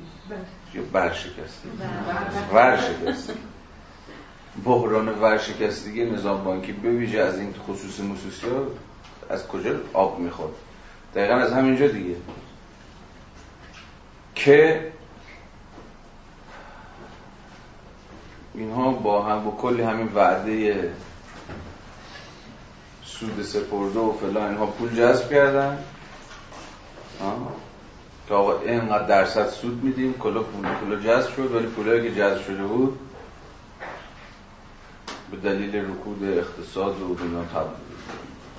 تورم و شرط تولید نمیچرخید و هزار یک دیگه. عملا مدام از ارزشش کمتر می‌شد. از اون طرف زمانکی هی میباد سود سپرده می‌داد. هی سود سپرده هی سود سپرده. از طرف هم کار نمی‌کرد که بتونه که چون چرخ اقتصاد که نمیچرخه شما کجا باید هی سود سپرده رو پرداخت بکنید حالا جدا از شیوه های چیزی شیوه های فسادآمیز حالا از استخراج چی میگم؟ استخراج. استخ... استخراج از بانک مرکزی گرفته نمی‌دونم هم و هزار یک داستان دیگه. یکی از راه دیگه اینه که چیکار کنید دوباره سپرده گذار جذب کنید یعنی دوباره وعده های گنده تر بدید بگه آقا سود می‌بریم بالا یعنی جایزه فلان میدیم. و همون میدیم که هی دوباره بتونید سپرده جذب بکنی که سود سپرده های قبلی تو بدید یعنی اتفاقی میفته که عموما در همه بحران اقتصادی اتفاق میفته یعنی یه بدهکار برای اینکه بدهیشو بده باز دوباره بدهکارتر. میشه نه؟ مثلا باز اتفاقی شبیه اتفاق بحران اقتصادی یونان. یونان بدبختش چی بود؟ اینکه افتاده بود توی اون چیزی که اسمش از چرخه وام ها شما وام گرفتی حالا مورد سررسیدش رسیده پول نداری نتونستی بری به خاکی تو سر بریزی اون پول اون وامی که گرفتی مثلا خرج کردی یا دادی به این یا دادی به اون یا زد زدن چه می‌دونم. یا سرمایه‌گذاری هم کردی اقتصادت خورد زمین کار کسبی ورشکست شد. موعد سررسید هم رسیده چیکار باید بکنی؟ چیزی هم به عقل می‌رسی بری یه وام دیگه بگیری. با وامی که گرفتی پول وام قبلی رو بدی. بعد این انباشت وام ها یا یه جای میته دیگه این بازی. این اتفاق تو نظام بانکی ما دو سال پیش تو این چیزا افتاد الان هم افتاده ها. الان نظام بانکی ما بدبختش همینه. فعلا با همین چیه؟ با این با دوپینگ و اینا فعلا دوپینگ بانک مرکزی و اینا فعلا زنده است. یه جایی تحتش در میاد. بعد اون موقع است که یه ذره هم چرت گفتم. ولی اصل حرفم درست. آره دیگه همش همون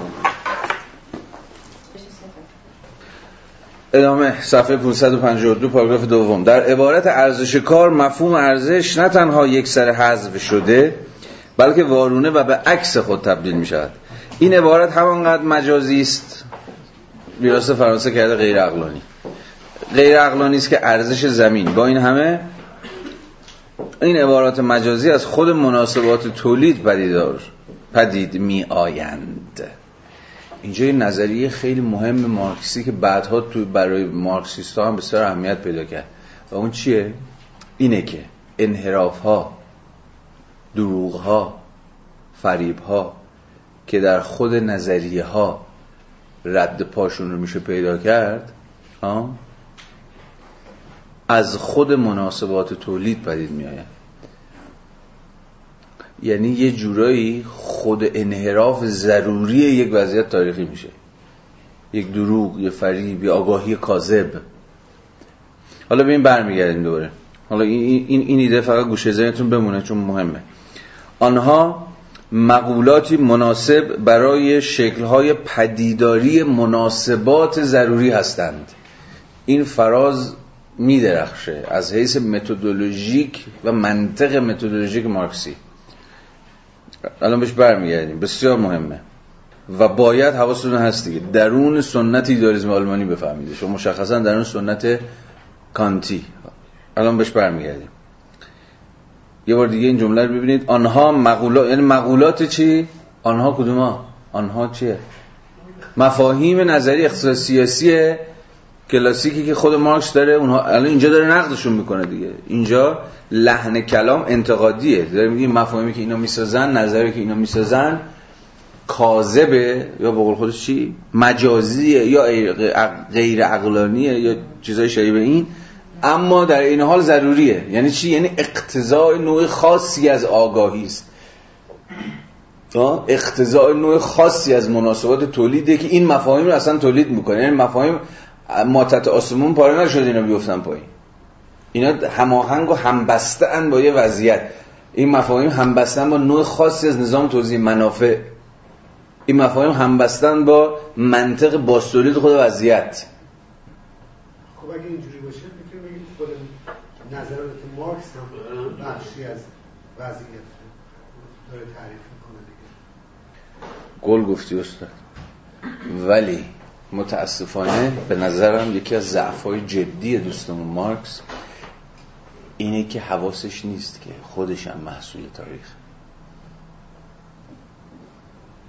این خیلی نکته مهمی یعنی فکر می‌کنه یا دست کم به گونه سخن میگه که انگار تونسته نشون بده همبستگی مفاهیم نظری اقتصادی بورژوایی رو با باستوری نظر بورژوایی. به زبان ساده نشون بده که آقا اینا این مفاهیم ساختن. تو این واقعیت موجود رو توجیه کنن باستولید کنن هر چی شبیه. و انگار اوست که فقط داره به زبان علم سخن میگه. در صورتی که دقیقا می‌توان خواستگاه طبقاتیه و در همتنیدگی موازه مارکس با نوع خاص دیگری از منافع رو هم حالا شما بگو منافع طبقه کارگر یا هر چی دیگر رو نشون داد.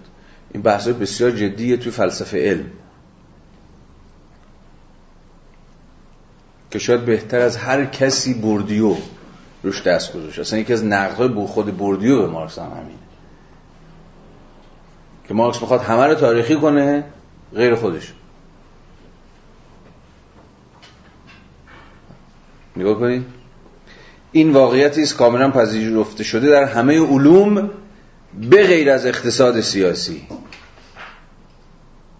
که اشیا در نمود خود به نحو وارونه ای بروز می کنند دقیقا یعنی چی؟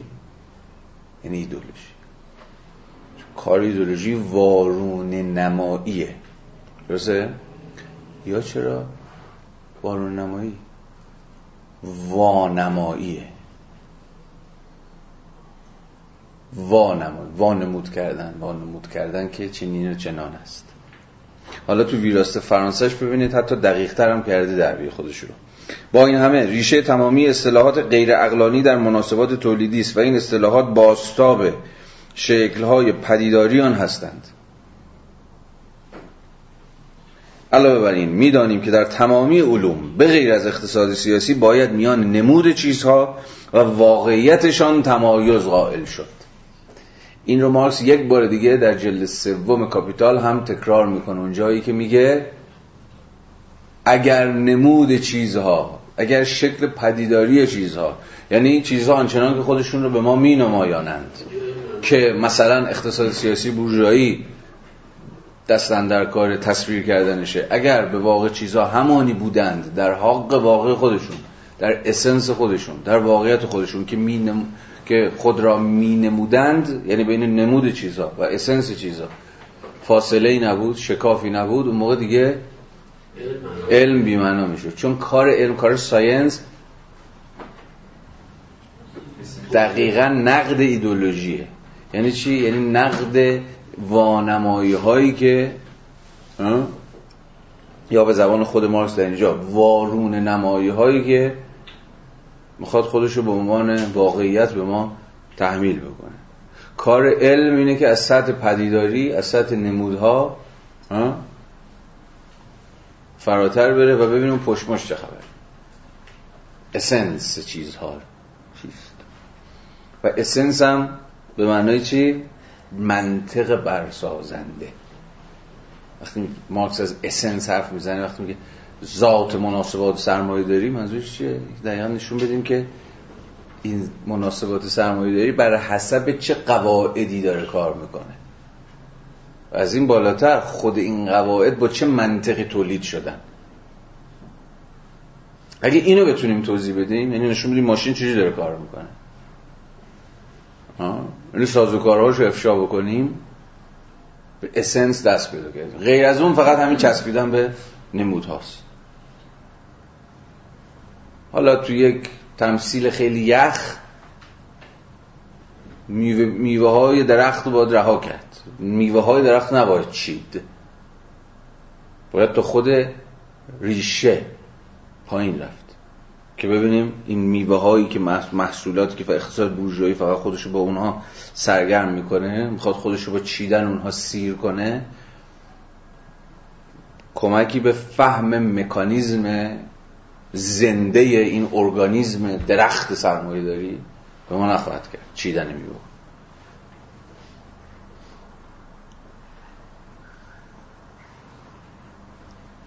اقتصاد سیاسی کلاسیک مقوله قیمت کار را بدون هیچ بررسی بیشتر از زندگی روزمره وام گرفت و سپس به سادگی پرسید که چگونه این قیمت تعیین می شود دیری نپایید که اقتصاد سیاسی کلاسیک تصدیق کرد. تغییرات در رابطه بین عرض و تقاضا هیچ چیزی را درباره قیمت کار یا هر کالای دیگری توضیح نمی‌دهد مگر خود آن تغییرات یعنی نوسانهای قیمت بازار در بالا یا پایین میانگینی معین. الان نقضش معلومه چیه دیگه؟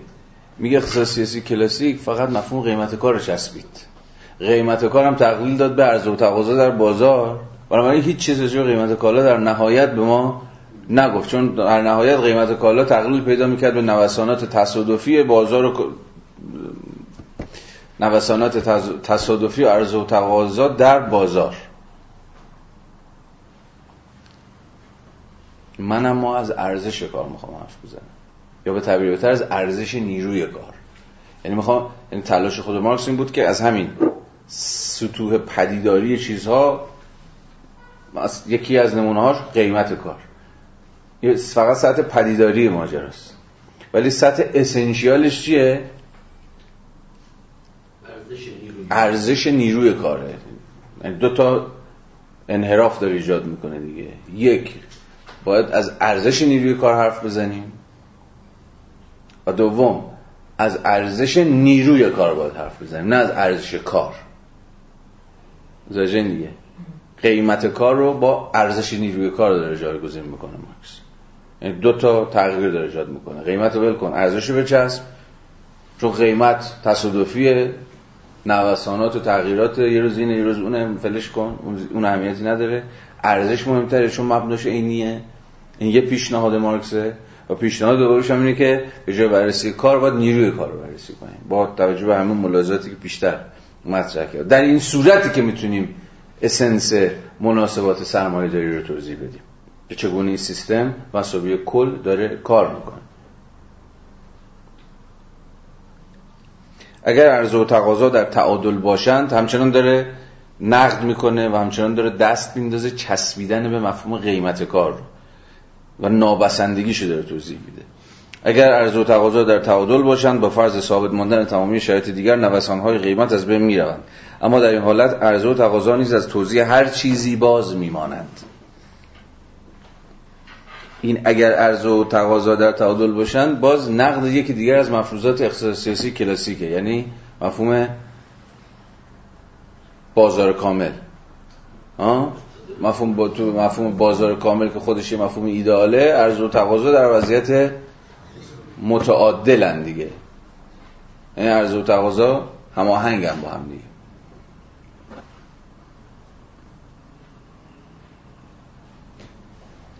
میگه در این صورت اصلا عرضه و تقاضا از توضیح هر چیزی باز میمانند اگر در وضعیت تعادلی باشه. هنگامی که عرضه و تقاضا در تعادل باشن قیمت کار قیمت طبیعی آن است که مستقل از رابطه عرضه و تقاضا تعیین می شود بنابراین پی برده شد که قیمت طبیعی آن موضوعی بود که در واقع باید تحلیل می شده است. نه اینکه فرض گرفته بشه. دوباره ویروس فرانسه رو ببینید. هنگام تعادل عرضه و تقاضا قیمت کار دیگر به عمل آنها وابسته نیست و بنابراین باید طوری تعیین شود که گویی عرضه و تقاضا وجود نداشتند. این قیمت که مرکز سقل قیمت بازار است به دینسان همچون ابژه واقعی تحلیل علمی عرضه می شود. متوجه میشین چون می‌خواد بگه؟ میگه اگر با مفروضات اقتصاد سیاسی کلاسیک پیش بیایم یعنی مبنامون بازار کامل باشه که درش عرضه و تقاضا متعادلند. یعنی نه عرضه به تقاضا پیشی داره نه تقاضا به عرضه این دو در هماهنگی و همسازی با هم دیگه اون موقع چه اتفاق میفته؟ دیگه قیمت و یا نوسانات قیمت رو با عرض و تقاضا نمی‌تونیم توضیح بدیم تازه اونجا باید ببینیم که قیمت رو به اتکای چی می‌تونیم توضیح بدیم. و اونجاست که پای ارزش میاد مثلا. با ارزش نیروی کار می‌تونیم توضیح بدیم. برای همینه که میگه در این صورت اتفاقا اگر با مفروضات خود کلاسیکا شروع بکنیم در نهایت قیمت کار همون چیزی که باید توضیح داده بشه نه اینکه مفروض گرفته بشه. من بهتون توضیح میدم. پس به زبان بیزبانی فرض مارکس اینه که نظریه ارزش عینی او می‌تونه نظریه قیمت نیروی کار رو هم توضیح بده.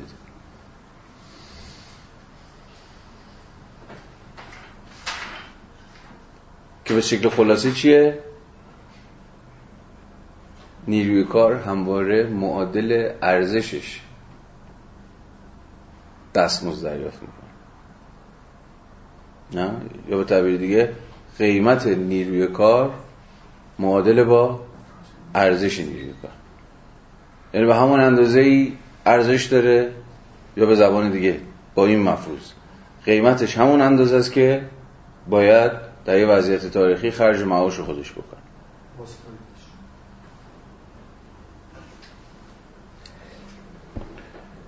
یا دوره زمانی بلندتر نوسان در قیمت بازار مثلا یک سال را در نظر گرفته و پی برده شد که صعودها و نزولها یکدیگر را خونسا می کنند و آنچه باقی میماند کمیت میانگین مقداری ثابت است. طبعا این مقدار ثابت باید توسط عامل دیگری بجز نوسانهای متقابلا جبران کننده خودش تعیین شده باشد.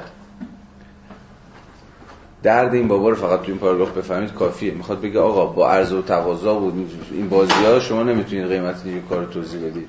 در نهایتا برای توضیح خود قیمت نیروی کار هم باید یک مبنای مشخص توضیحی و تبیینی داشت که به زمش همون نظریه ارزش نیروی کاره. که دیگه می‌دونیم که ارزش نیروی کار الان یعنی چی و چجوری تعیین میشه از این داستانه. این قیمت که سرانجام بر قیمت های تصادفی کار در بازار حاکم می شود و آنها رو تنظیم می کند این قیمت لازم برای از فیزیوکرات های قیمت طبیعی کار برای نظر آدم تنها می‌تواند ارزش بیان شده آن به شکل پول باشد. همچون همه کالاهای دیگر. هفته ببینید. افسوده به فرانسه. آدم اسپید می‌گوید کالا دقیقا همان مقدار که ارزش دارد فروخته می شود یعنی چی؟ این همانی ارزش و قیمت. تو بسیار مسئله خیز آن چیزایی که مارکس اینجا میگه. حرفشو ولی متوجه باشید می‌خواد در نهایت در اینجا از عدم انحراف ارزش نیروی کار از قیمت یا به تعبیر بهتر عدم انحراف قیمت نیروی کار از ارزش نیروی کار حرف بزن که به نظر من رسولی بخوایم متقاعد کننده نیست.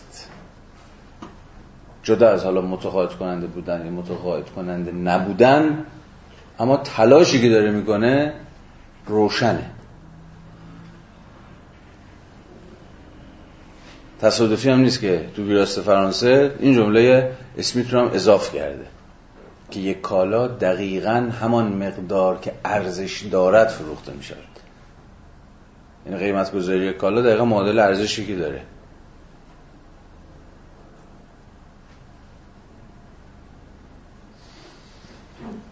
اما همه مسئله همه التهاب اقتصاد همه همه مسئله خیزی اقتصاد اینه که عموما اینجوری نیست. یا اگر عموما اینجوری نیست خیلی وقتا اینجوری نیست. ما همیشه با یک انحراف سرکار داریم. یا همواره امکان انحراف وجود داره. انحراف امکان انحراف قیمت از ارزش. ولی فعلا با مفروض مارکس بیام جلو. به این طریق اقتصاد سیاسی باور کرد که توانسته از طریق قیمت های تصادفی کار می‌فهمید دیگه مفهوم قیمت های تصادفی کار. این همون تو بازاره تو عرضه و تقاضاه یه روزی یه چیزی یعنی خود عرض و تقاضا تصادفیه. مثلا به واسطه یه دوره رشد جمعیت مثلا عرضه نیروی کار افزایش پیدا می‌کنه. ناگهان مثلا با وقوع چه یه بیماری یا چه به تو همون قرن 18 هم 19 هم یه بیماری طاعون وبای چیزی میاد می‌زد یه در میتر کن. ناگهان بر فرض دارم میگم خیلی مفروضات دیگر می‌شود. مفروض گرفت. ولی بر صورت پس حرف مارکس اینه که چی؟ روی کرده تصادفی اقتصاد سیاسی کلاسیک در تعیین قیمت کار رو زیر سوال ببره. بگه ما نیازمند نظریه ابژکتیو برای تعیین قیمت نیروی کاریم که در واقع همان نظریه است که ارزش نیروی کار رو می‌تونه توضیح بده. چون قیمت نیروی کار در واقع همون تجلی پولی ارزش نیروی کاره. که در هر بازم محض نمی‌دونم هزارمین بار. که در هر دوره تاریخی مشخص جامعه مشخص سطح تکامل اخلاقی و سیاسی و فرهنگی یه جامعه مشخص مقداری است ثابت. یا مقداری است معین اگر نگیم ثابت. به این طریق سیاسی باور کرد که توانسته از طریق قیمت تصادفی کار به درون ارزش کار نفوذ کند. ولی مارکس میگه ذهی خیال باطل. نتونست به نظر ارزش نفوذ کنه نظر اقتصاد سیاسی کلاسیک. چون خود ارزش رو, ارزش رو هم دیگه عملا به واسطه موکول کردنش به نوسط بازار زیر سوال برد.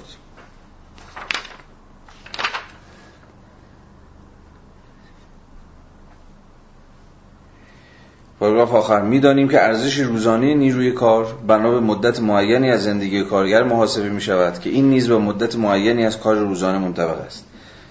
فرض کنیم که کار روزانه معمولی دوازده ساعت فرض کنیم که کار روزانه معمولی دوازده ساعت و کار روزانه نیروی کار سه شلینگ است. و ارزش روزانه نیروی کار سه شلینگ است که تجلی پولی ارزشی است که شش ساعت را در بر می‌گیرد. یعنی با شش ساعت اگه شش ساعت کار بکنه ها ارزشی معادل پولی سه شلینگ تولید می‌کنه. یعنی بند مثلا بنده نوعی اگه پنج ساعت کار بکنم ها 50 تومن دستمزد می‌گیرم. فرض اینه که در این پنج ساعت ها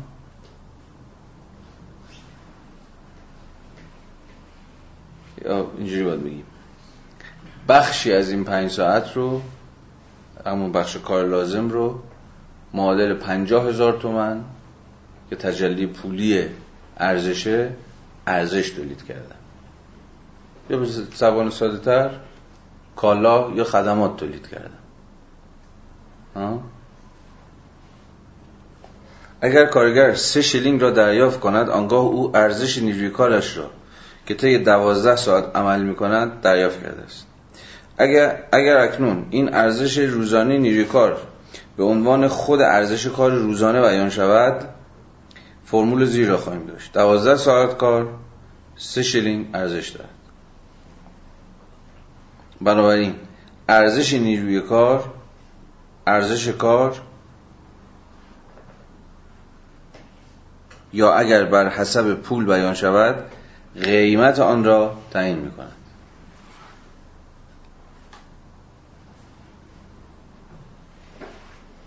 ارزش نیروی کار قیمت آن را تعیین می‌کنه.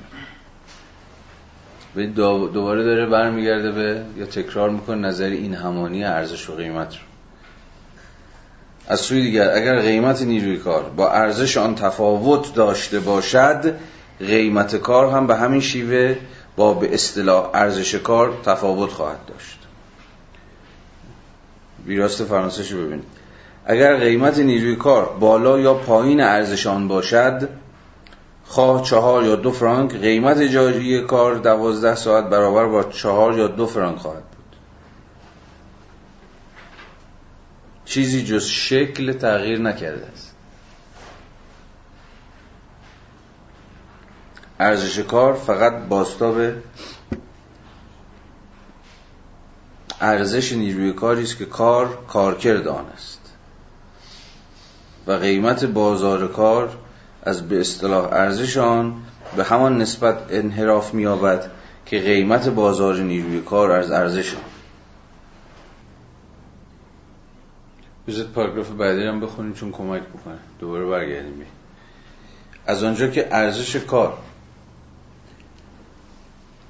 فقط تجلی غیر اقلانی ارزش نیروی کار است. آشکارا می‌توان نتیجه گرفت که ارزش کار باید همیشه کمتر از محصول ارزشیش باشد. زیرا سرمایهدار همیشه نیروی کار را وادار می‌کند تا بیش از آنچه برای باستولید ارزش خود لازم است کار کند.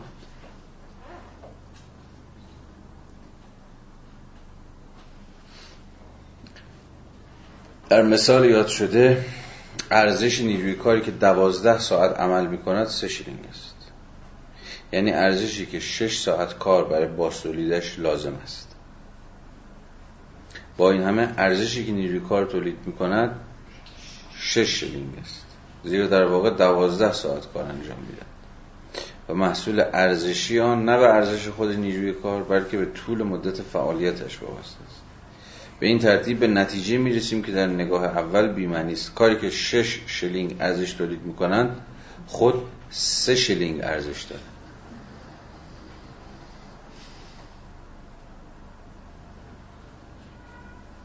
بیمعنی است؟ در نگاه دوم چه؟ جمله آخرش که مشخصه؟ جمله آخری آره. برگردیم به حرف آره اگه برگردیم. که گفتش که کالا دقیقا به همون قد که ارزش دارد فروخته می شود این دقیقا داره همون رو نفت می‌کنه.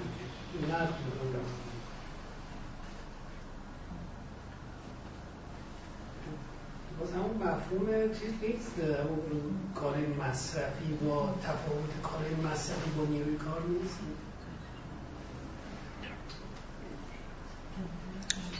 یه پاراگراف دیگر بخونیم حل بشه نزدیک چیزی نداره علاوه بر این می‌بینیم که ارزش سه شلینگی که بازنمود بخش پرداخته کار روزانه یعنی 6 ساعت کار است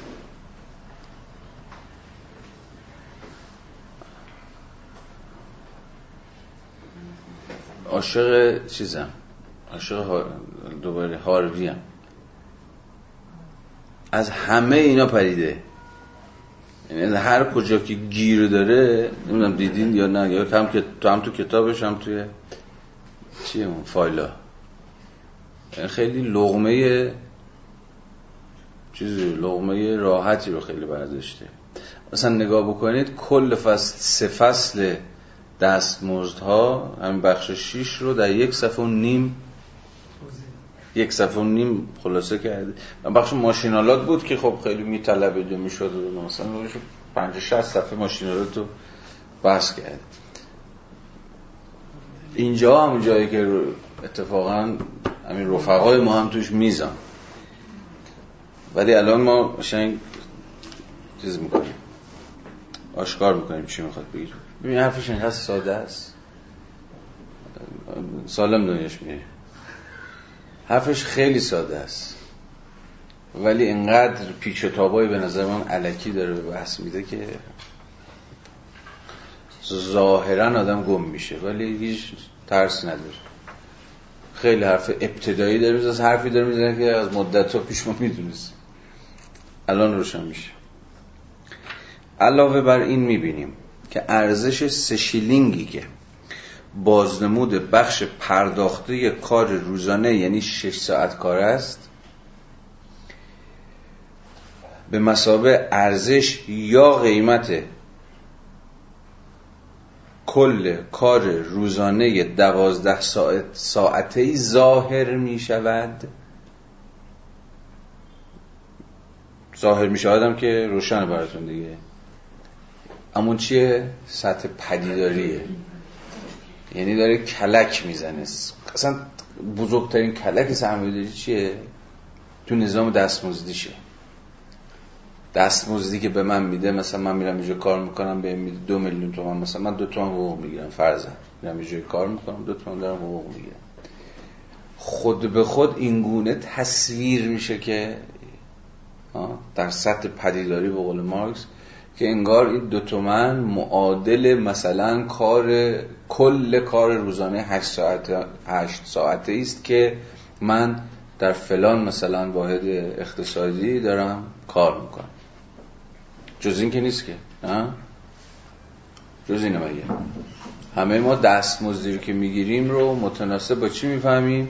مقدار ساعات استانداردی که مثلا طبق قانون کار می‌ذارن در طول هفته برای بابایی داریم کار می‌کنیم. ولی همه اهمیت بحثی که مارکس داره اینه که شما دستمزدی رو که می‌گیرید بابت کل کاری که دارید انجام می‌دید نیست. فقط این دستمزد متناسب با بخشی از این به اصطلاح کار روزانه شماست. حالا البته در فصل بعد راجع به بازه های زمانی مزد که حرف می‌زنه یه ذره این داستانش تغییر می‌کنه. نه صورتش تغییر می‌کنه. نه محتواش. یعنی کار روزانه یا کار هفتگی یا کار ماهانه یا هر چیز شبیه ولی الان می‌تونیم مثلا کار روزانه رو مبنا قرار بدیم.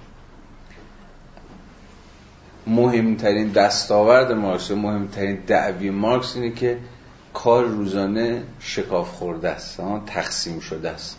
شما بابت 8 ساعت دستمزد نمی‌گیری. شما فقط بابت بخشی از این 8 ساعت داری دستمزد می‌گیری.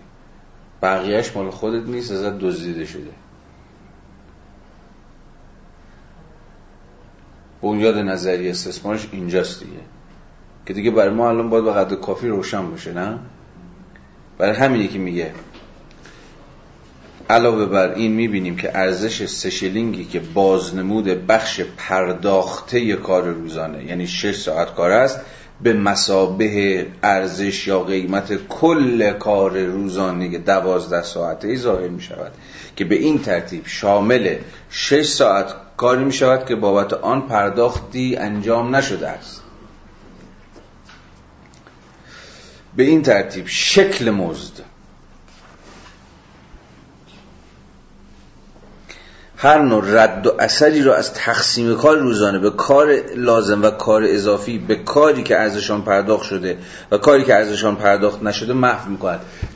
به زعم من ما وارد استراتژیک ترین فراز کتاب کاپیتال شدیم و سیاسی ترین بخش کاپیتال.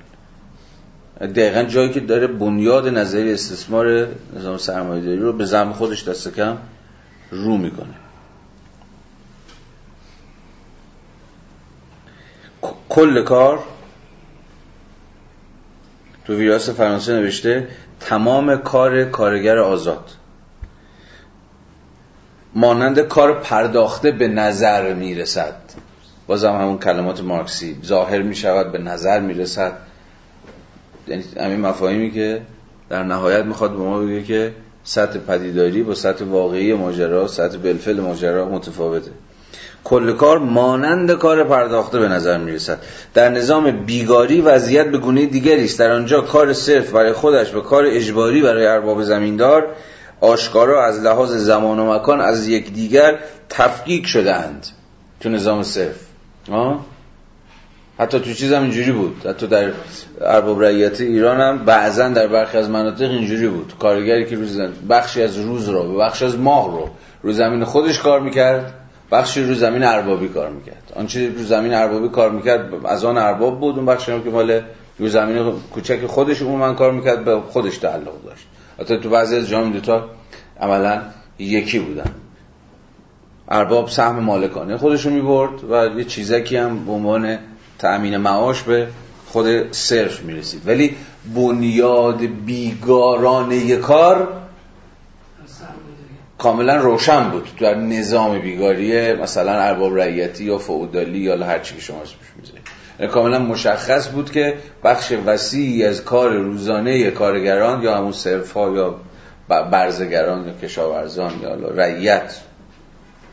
بخش وسیعش به محصولش به خودش تعلق نداره. ولی توی سرمایه داری میگه این شکاف بین کار لازم کار ضروری کار پرداخته نپرداخته محو میشه بنابراین سرمایه داری خودش رو پشت یک هجابی انگار مخفی می‌کنه که انگار کل کار همان کار پرداخت شده است. یعنی اینجا دیگه نقد ایدولوژی مارکسی ظاهرا داره به منتهای خودش نزدیک میشه.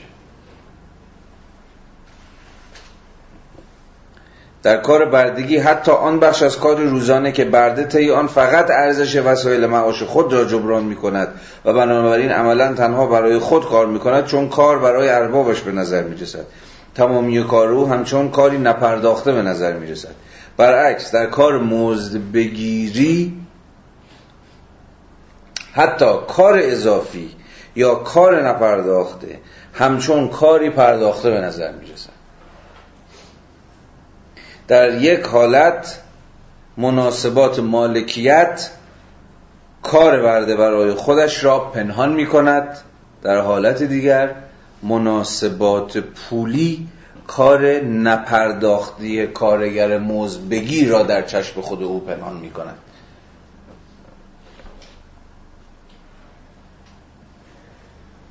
بنابراین باشد که اهمیت تعیین کننده تبدیل ارزش و قیمت نیروی کار را به شکل مزد یا به بیان دیگر به ارزش و قیمت خود کار درک کنیم. اینجا باز دوباره مارکس شکاف یا انحراف بین ارزش و قیمت رو دوباره پاک کرده دوباره نادیده گرفته دوباره برگشته به وقتی میگه و ارزش و قیمت یا حتی ارزش یا قیمت و همچنان مفروضش این همانی این دوتاست فعلا در بحث ما انحراف قیمت از ارزش فعلا موضوعیتی نداره. اینجا مارکس براش اصل بحث چنان که می‌بینید اصل چیزی که می‌خواد نشون بده و بنیاد نظری استثمارش روش سواره تفکیک همین کار پرداخته از کار نپرداخته است. تمامی پندارهای کارگر و نیز سرمایهدار از عدالت تمامی فریفتاری شیوه تولید سرمایه داری همه اوهام آن. کلمه رو داریم. پندار فریفتاری اوهام. همه مفاهیم همبسته با ایدئولوژی. سطح پدیداری سطح نمودها. همه اوهام آن درباره آزادی و همه بامبولهای توجیهگرانه اقتصاد آمیانه همه و همه در این شکل پدیداری ریشه دارد که رابطه, ای، که رابطه واقعی را مستور می کند اصلا ایدئولوژی یعنی پرده پوشی و نقد ایدئولوژی یعنی پرده دری. به این معنای مارکسی کلمه. بس کار ایدولوژی به معنای مارکسی در جامعه بورژوایی پنهان کردن یا مستور کردن یا هجاب کشیدن بر سر یه رابطه واقعیه. رابطه واقعی بین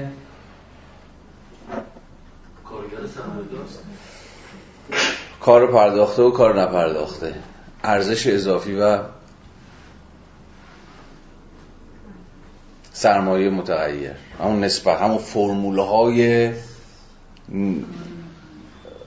ابتدای فصل شانزدهم. همان فرمول هایی که ما رو مستقیما به سرمایه به مسابه رابطه فراموش نکردید که هدایت می‌کنن. و در واقع درست عکس آن را نشان می‌دهد. ایدئولوژی بورژوایی عکس آن را یعنی همون وارو گفتیم ایدئولوژی مثل وارونه نمایی. زمان زیادی لازم بود. آها یه دزه این ویراست فرانسه جمله قبل رو ببینید. هم که رابطه واقعی را مصدور می‌کند. این شکل که فقط نمود کاذب کار مزبگیران را بیان می‌کند رابطه واقعی بین سرمایه و کار را نامشهود می‌کند. زمان زیادی لازم بود تا تاریخ جهان به اصل قضیه معمای مزد پی ببرد معمای مزد معمای مزد پس با این چیه؟ شکاف درونی که در ورکینگ دی وجود داره آه؟ همه زور مارکس همه اهمیت مارکس اینه دیگه یک اهمیت مارکس در نظریه اقتصادی سیاسی کلاسیک انقلابی که به پا کرد همین بود. که کار روزانه دو بخش. من همین. اگه اگه از من بپرسی که ابداع این بابا چی بود چی کار کرد مثلا همین. همین چیزی که خودش هم داره روش دست می‌ذاره. برای همینه که میگه کار من نقد اقتصاد سیاسیه این بحث هم هست تو ایران رایج شده. مارکس نقد اقتصاد سیاسیه یا خودش یه جور اقتصاد سیاسیه؟ حالا اینا حالا من کاری با این ندارم که خودش هم اقتصاد سیاسی یا نقد اقتصاد سیاسی ولی در صورت تا جایی که مارکس داره نقد اقتصاد سیاسی می‌کنه بنیاد این نقد اقتصاد سیاسی دقیقا نشون دادن به قول خودش یا گره گشایی از به قول خودش معمای مزد به همین معنایی که الان داشتیم سرش صحبت می‌کردیم. مزدی که کارگر داره بابت کار روزانش دریافت می‌کنه همواره بابت بخش ناچیزی از کاری روزانه که داره صرفه صرف می‌کنه. همواره بخش بخشی از حالا نمیگیم بخش بیشتر نمیگیم بخش کمتر همواره بخشی از ارزش که آقای یا خانم نیروی کار داره تولید می‌کنه ازش به شکل کار پرداخت نشده دزدیده میشه. و این میشه مبنای انباشت.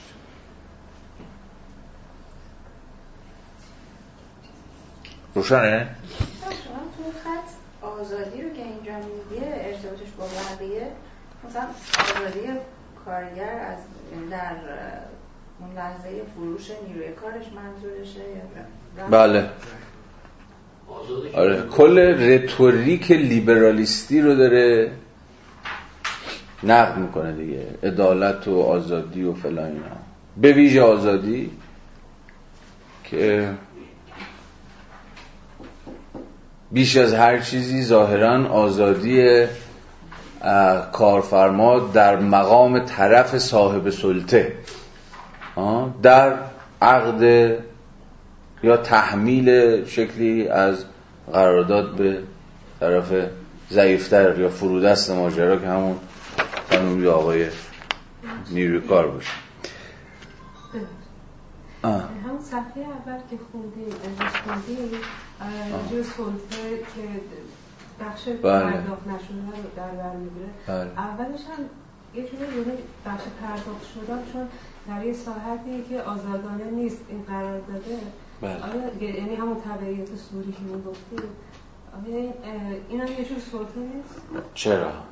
تو وضعیت تبعیت واقعی کار از سرمایه همون real substitution of labor to capital ها کل زندگی کارگران تحت سلطه و انقیاد و تابعیت سرمایه است. توی تابعیت سوری تابعیت فرمال کل داستان به چی تغییر پیدا می‌کرد؟ اینکه شما فرمالی یعنی توی قرارداد قرارداد میپذیرفتی که نیروی کار تو به بهایی بفروشی و ظاهرا هم این قرارداد آزادانه تنظیم می‌شد و شما تابع یه سری الزامات و ضوابط مثلا محیط کار و قوانین خاص خودش بودی ولی مارکس میگه تو سرمایه داری اتفاق دیگری داره میفته این انقیاد این subsumption فقط صوری باقی نمی‌مونه. مثلا در سطح قراردادی نیروی کارتو بفروشی به بابایی بعد همچنان آقای خودت باشی خانم خودت باشی. از این بازی ها نیست. به محض اینکه این تابعیت سوری میشه ها سویه دیگری از خودش رو هم نشون میده. یه به یک انقیاد واقعی تبدیل میشه. انقیاد واقعی یعنی انقیاد تمام یعنی دیگه کل زندگیت و کل کار روزانت و حتی کل تخیلت کل سوبژکتیویتت رو سرمایه داری میبله. حالا چه کار لازمه چه کار ضروریه چه کار پرداخت شده چه کار پرداخت نشده. بر همه اینا سلطه داره تو دیگه سوژه نیستی بلکه اصلا خلاصش کنیم دیگه. این انقیاد واقعی ته پیامدش ته اثرش سوژه زدایی از کارگره یعنی یا به تعبیری دیگه عاملیت رو ازش می‌گیره. یادتون اون فرازهایی که خوندیم دیگه. او به ابژه منفعل ماشین سرمایه داری تبدیل میشه.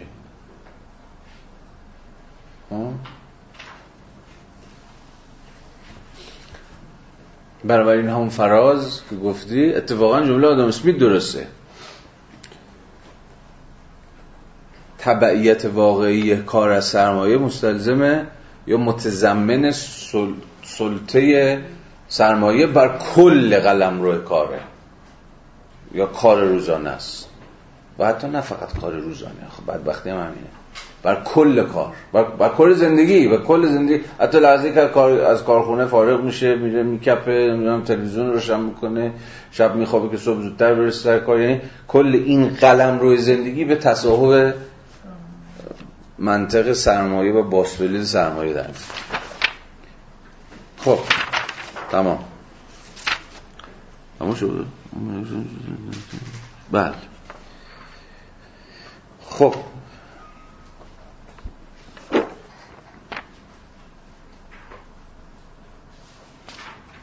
در فصل هجدهم صرفا می‌پردازه به تجلیات زمانی مزد یعنی اونجایی که مزد که الان دیگه بیمعنی شده دیگه چون الان بنیان زمانمند مزد به شکل استاندارد در جهان تو جایی که می‌دونم ماهانه است دیگه. من نمی‌دونم هنوزم جای دستمزد روزانه مثلا ما داریم یا نه. مگر کارگران به اصطلاح فصلی که اصلا نوع و جنس کارشون کار روزانه است به مثلا مبنای زمانی مزدی که دریافت می‌کنن هم متناسب با زمان کار در طول یک روزه. مثلا صفحه 561 هم خط اول با فرض معین بودن مقدار کار روزانه هفتگی ماهانه و غیره مزد روزانه یا هفتگی به قیمت کار بستگی دارد که خود آن یا با ارزش نیروی کار تغییر می کند قیمت کار به قیمت, قیمت کار با متناسب با ارزش نیروی کار تغییر می کند یعنی چقدر ارزش نیروی کار افزایش پیدا بکنه طبعا باید منتظر باشیم که این تاثیرش رو قیمت نیروی کار هم بذاره دیگه نه؟ با توجه به اصل این همانی ارزش و قیمت نیروی کار.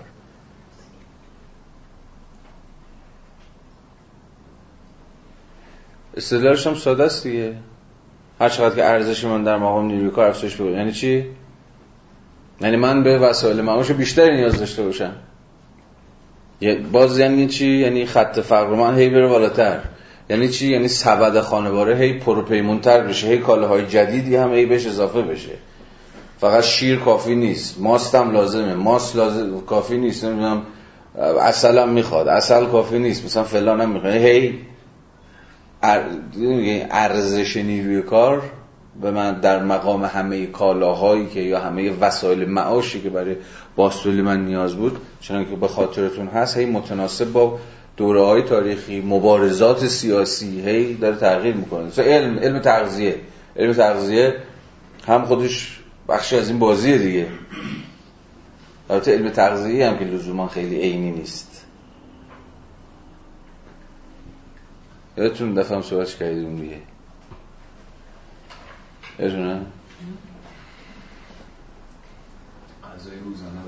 کاری. آره. کار اینا نمی‌دونم پیش کی رفته بودن؟ این کارفرمایان ایرانی به جان خودم. پارسال. پیش کی رفته بودن؟ خیلی هم علمی ظاهره. که گفتن که بله ما محاسبه کردیم سر خانوار در ایران مثلا یک میلیون دویست هزار تومن خیلی هم این خیلی تا- چیز دیگه. تا- چیز چیزایی که لازم داره هر نفر آدم اینقدر شیر می‌خواد اینقدر پنیر می‌خواد کوف می‌خواد. شد یه میلیون و دویست هزار تومن اینا تاییدش از یکی از این مراکز تغذیه پغذیه اینا هم گرفته بودن. ولی رفقا ما که حساب کرده بودن مثلا می‌شد 5 میلیون تومن جفتشون هم ظاهرا ارجاع به آخرین استانداردهای علمی تغذیه سالم برای زندگی سالم ارجاع می‌دادن. خب پس الان معلومه دیگه حرف عجیبی نمی‌زنه. با فرض معین بودن مقدار کار روزانه هفتگی و غیر مزد روزانه هفتگی به قیمت کار بستگی دارد که خود آن یا با ارزش نیروی کار تغییر می‌کند یا با جدایی های بین جدایی های بین قیمت و ارزش یعنی هم امکان چیز امکان تناسب بین ارزش و قیمت وجود داره. هم امکان این که این دوتا از هم دیگه جدا بشن متفاوت بشن. یعنی قی- قیمت منحرف بشه از ارزش. که صحبتشو کردیم؟ از سوی دیگر اگر قیمت کار معین باشد مزد روزانه هفتگی به کمیت کاری که روزانه هفتگی صرف می وابسته است. به کمیت یعنی بیشتر کار بکنی طبعا درآمدت هم افزایش پیدا می‌کنه. 562 خط آخر. افزایش قیمت کار. هنگامی که کار روزانه از حد متعارفی فراتر می رود در بسیاری از شاخه‌های صنایع انگلستان به نحوی رخ می دهد که طی ساعات بسیار متعارف کارگر را اگر اصلا خواهان به دست آوردن مزد کافی باشد مجبور به اضافه کاری پردرآمدتر می کند اینو نصف نه نصف شما که نه ولی فکر کنم بخشی از شما این حرفو می‌فهمید. محدودیت قانونی کار روزانه به این تفریح پایان داد میگه آقا قیمت ها تو خیلی از شاخه سند انگلستان دستمزدها تو ساعت متعارف اونقدر پایینه که خود به خود مشبق و معید اصلا اضافه کاری یعنی شما ناگزیر از اضافه کاری می‌کنه ها؟ اگر در دنبال دستمزد بیشتری ناگزیر از اضافه کاری هستی به این دلیل ساده که دستمزدها در ساعات متعارف زندگی تامین نمی‌کنه یعنی نرخ استثمار در ساعات کار متعارف بسیار بالاست و این به اضافه کاری دامن می‌زنه. یا در برخی از تجارب دیگه مثلا به ویژه در ایران بازم به ویژه در سالهای اخیر به چه چیزی دامن می‌زنه؟ چند شغل شدن. مثلا اضافه کاری وجود نداره. مثلا شرکت دوقل میگه من ندارم. یا اگر وای می‌خوای برسی وایس بر اضافه کاری نداری. به دو شغله ها و چند شغله ها اضافه می‌کنه که خب می‌دونیم که چقدر در ایران سالهای اخیر تشدید شده این داستان. این واقعیتی شناخته شده که هرچه کار روزانه در شاخه سند بلندتر باشد مزدها پایینترند. جالب جالب. زمان کار بیشتر باشه متوسط مزدها پایینتره. یه بابایی بازرس کارخانه این را در بررسی تطبیقی دوره 20 ساله از سال 1339 تا 59 نشان داد. بنا به این بررسی در کارخانه‌ای که تحت پوشش قانون 10 ساعت کار بودن مزدها افزایش پیدا کردن. حالا که در کارخانه‌ای که مدت کار به 14 یا 15 ساعت در طول روز می‌رسید کاهش یافتند از قانونی که در بالا ذکر شد یعنی اینکه در صورت معلوم بودن قیمت کار مزد روزانه هفتگی به کمیت کار کار صرف شده وابسته است پیش از هر چیز نتیجه می شود که هرچه قیمت کار پایینتر باشد کمیت کار باید بزرگتر یعنی کار روزانه باید بلندتر باشد تا کارگر دست کم بتواند مزد میانگین ناچیز را برای خود تامین کند میگه اگر تناسبی باشه بین قیمت نیروی کار و کمیت یعنی همون زمان کار صرف شده هرچه قیمت نیروی کار کمتر باشه شما منطقا ناگزیرید که بیشتر کار بکنید آه؟ تا بتونید که به قول خودش دیگه. میانگین لازم برای تأمین معاش رو تأمین معاشت رو تأمین کن. منظورش که ساعت کار اون کارکنه بیشتر میگه ساعت کار همه ثابته ولی کارکنه که نرخش پایینتر کارگر ساعت بیشتری کار می‌کنه که نه ما هنوز تو وضع اینجا حالا مارکس هی نوسان داره بین ترسیم بحثش در موقعیتی که در اون موقعیت محدودیت قانونی برای ساعت کار روزانه وضع شده و وضعیتی که هنوز محدودیت زمان محدودیت قانونی برای کار روزانه وضع نشده. اینجایی که داره مثلا از 14 15 ساعت در روز حرف می‌زنه داره از وضعیتی حرف می‌زنه که هنوز محدودیت زمانی وجود نداره. دستمزد پایینه. شما باید 14 15 ساعت کار بکنی تا بتونی معاشت رو تامین کنی. اما خود قانون کار هم به شکل قانونی این امکان اضافه کاری رو فراهم کرده دیگه. مثلا اضافه کاری منطقش اینه دیگه. دستمزدها در ساعت متعارف نابسندن در یا کارخونه به دلیل مثلا رقابت یا به دلیل به هر دلیلی. کارخونه بخواد بیشتر کار بکنه و این کالاهای بیشتر مثلا سفارش گرفت. خود مارکس هم مثال می‌زنه دیگه زمانی که مثلا تو فصل پر رونق یه کارخونه سفارش زیادی می‌گرفت ناگهان زمان کار روزانه به ویژه در وضعیتی که هنوز محدودیت قانونی وضع نشده بود افزایش پیدا می‌کرد. بعضا تو 15 16 ساعت کارگران ناگزیر از کار می‌شدن. در خیلی عموما دوره های اضافه کاری دست کم تجربه کاری من در سالها نشون میده نمی‌دونم تجربه شما چیه که عموما اضافه کاری ها در زمانه طبیعی هست منطقی هم هست دیگه. در زمانه رونق اقتصادی یعنی شرکت متحده به یه فلانی باید برسونه بنده شما نگر میداره میگه آقا تو ساعت 4 برای با تا 8 بمونی. این عملا یه تمهید قانونیه برای اینکه اون اضافه کاری هم مشمول همچنان دستمزد باقی بمونه. یعنی هم محدوده محدوده زمانی باقی بمونه هم دستمزدها بس پیدا بکنه به فراتر از محدوده زمانی. اما چیزی که مارکس اینجا داره میگه حرف ساده ایه هر چقدر قیمت کار قیمت نیروی کار ارزونتر کمیت کار بیشتر. این هم عموما داستانش از شاخه صنعت به شاخه دیگری از صنعت متفاوته دیگه. در شاخه های صنعتی هست که اصلا نیروی کار در اون شاخه صنعت بسیار ارزونه. دستمزد بسیار پایینه. مثلا این که مهارت بسیار ناچیزی می‌خواد. اونجا عموما ساعت کار ساعت های کار ترسناکیه. مثلا چون از 8 صبح میاد مثلا تا 8 9 شب ممکنه. مجبورش مثلا تو فلان جا و همونجا کار بکنه صورت سطح پایین قیمت کار در اینجا همچون عامل محرکی برای افزایش مدت کار عمل می‌کنن اوکی. اینه که می‌دونستیم. چهار پنج خط پایین. اگر یک نفر کار یک و نیم یا دو نفر را انجام دهد یعنی چی؟ یعنی یعنی شدت کار یک نفر افزایش پیدا بکنه به طوری که منظور دو نفر کار کنه. گرچه عرضه نیروی کار در بازار ثابت ببخشید. انجام دهد عرضه کار افزایش پیدا می‌کند. عرضه کار افزایش پیدا می‌کنه یعنی مقدار کار بیشتری انجام می‌گیره. گرچه عرضه نیروی کار در بازار ثابت باقی میماند. تفاوت باز دو اهمیت تفاوت کار و نیروی کار. کار بیشتری انجام میشه. یه نفر بنظر دو نفر کار می‌کنه. کار بیشتری داره انجام میشه دیگه. ولی نیروی کار یعنی کمیت افرادی که حاضرن کار بکنن یا دارن کار می‌کنن ثابت باقی به این ترتیب رقابت ایجاد شده میان کارگران به سرمایه‌دار امکان می‌داد قیمت کار را با این بکشد یعنی به جای اینکه برین یه باز به زبان امروزی تر به جای اینکه نیروی جدیدی استخدام بکنه نیروی کار موجود رو بیشتر ازشون استفاده می‌کنه. یا شدیدتر ازشون کار می‌کشه مثلا یکی از نقدهایی که عموما علم اقتصاد جدید به قانون حداقل دستمزد تا نقدی که وارد می‌کنه همینه.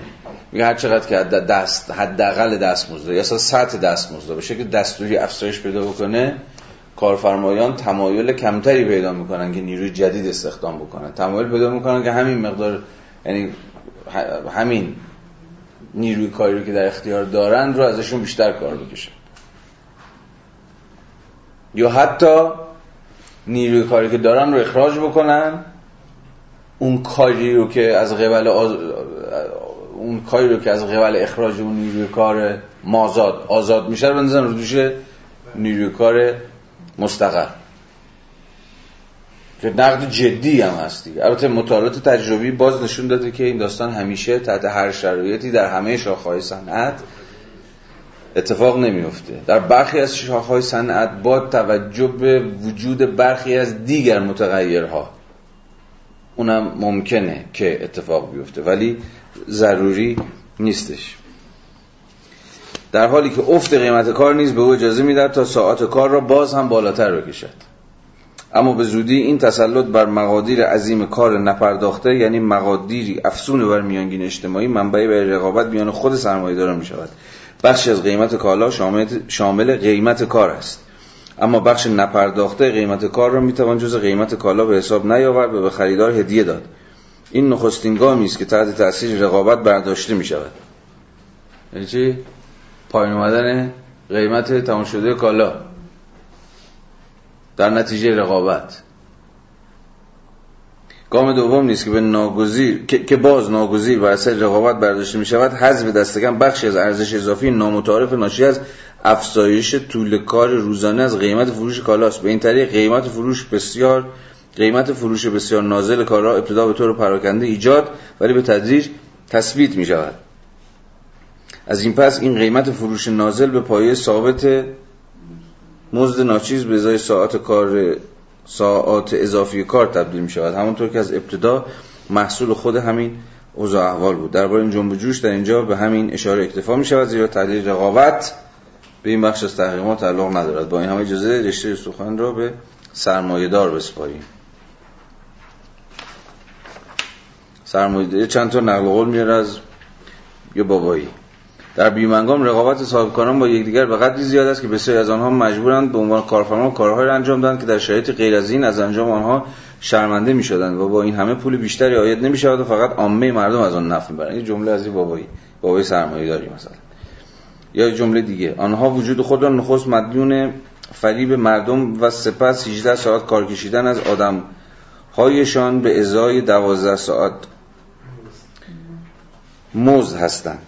آه این گزارش چیزه؟ این چیز روایت از زبانی سرمایدار نیست. گزارش همین بازرسان انگلیسیه. کار نپرداخته این آدم ها منبعی است که موجب شد این رقابت انجام شود و تا به امروز نیز همچنان ادامه داشته باشد. علت اینکه نمی‌توان به کار شبانه خاتمه داد همین رقابت بین صاحبان نانوایی است.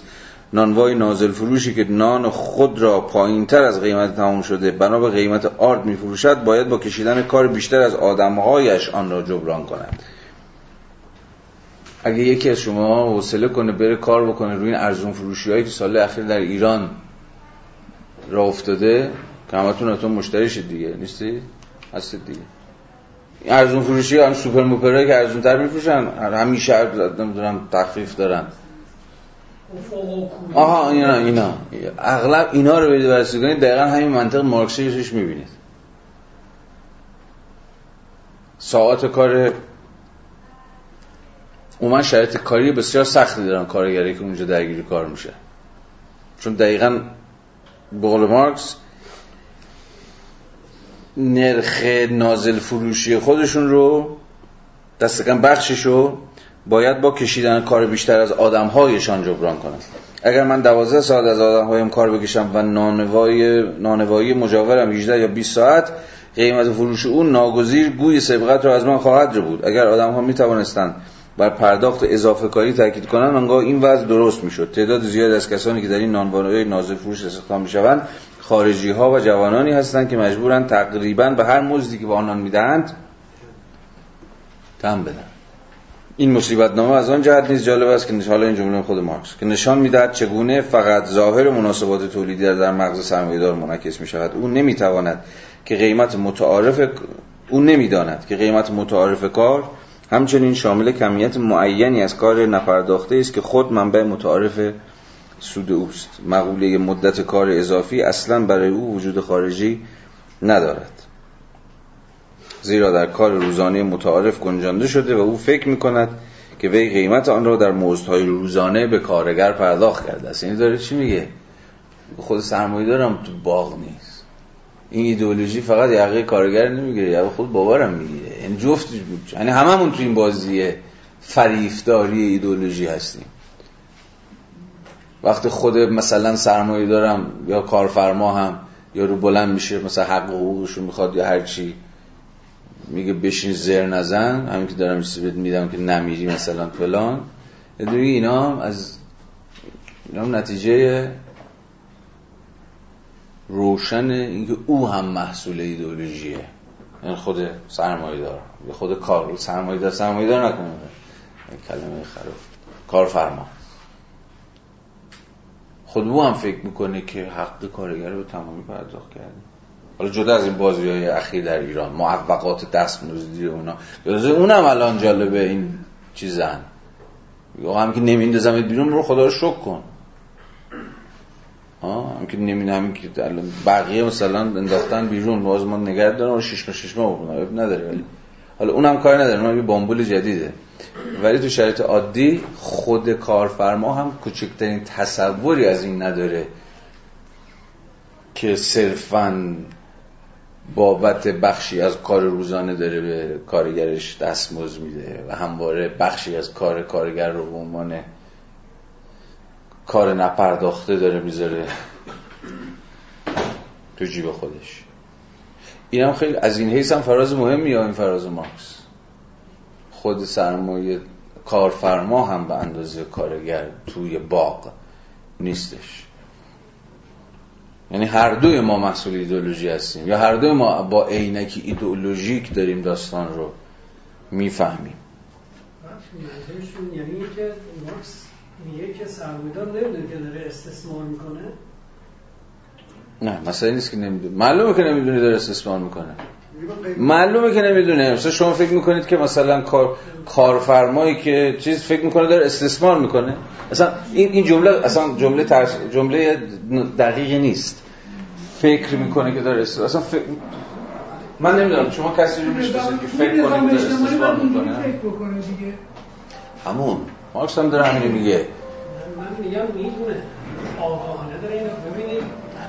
شما اصلا من الان کاری به چیز ندارم. مارکس این بابا داره چی میگه. من من نمی‌دونم داره آیا استثمار می‌کنه یا استثمار نمی‌کنه. آیا می‌دونه یا نمی‌دونه. رفیقمون به سراحت داره میگه. الان الان الان.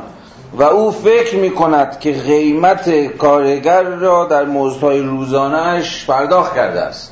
یعنی حق داده یا حق دار.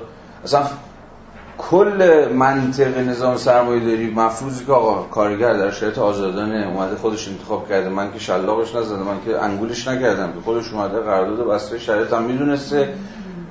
دستمزدش هم بره دریافت بکنه دیگه زر چی داری می‌زنی. کل با بازی رتوریکی که احتمالاً شما از از بندم برم استخدام بکنم. بندم فقط بیزنسی را بندازم 10 نفر 20 نفر کارگر استخدام بکنم همینجوری فکر می‌کنم. حضورت که نکردم که اومدی ببینم قرارداد بود ببینم شرایط کار رو ببینم دستمزد تو وقت که کار کردی هم قدم داری آش می‌خوری. اتفاقا این پیچیده تر می‌کنه داستان رو. بفهمید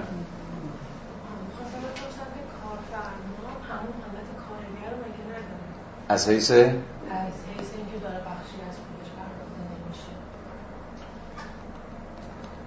چطور؟ چجوری بخشی از سرمایه‌دار نباشه تدریس کارگر زیر دستش باشن خب همون منطق اعمال می‌کنه کارگری که داره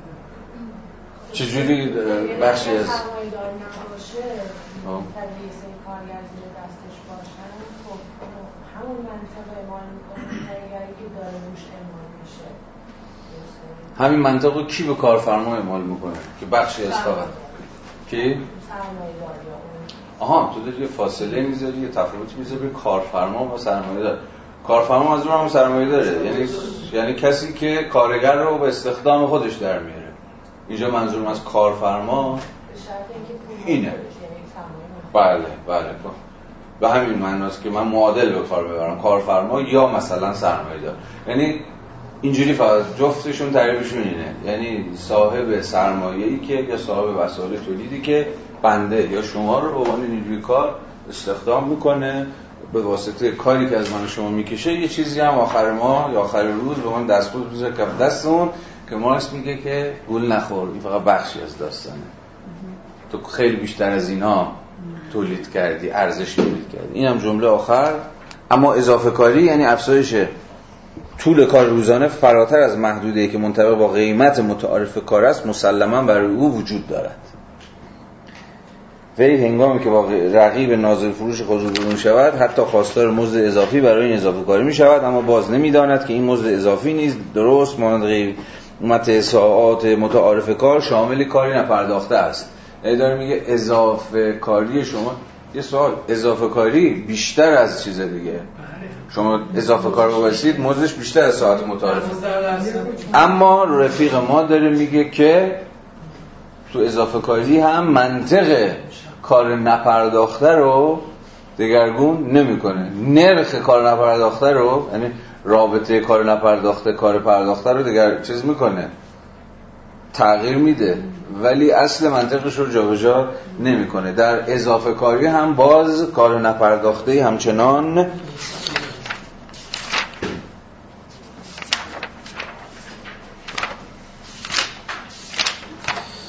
نشد که بشه. مرسی که امروز هم تحمل کردید و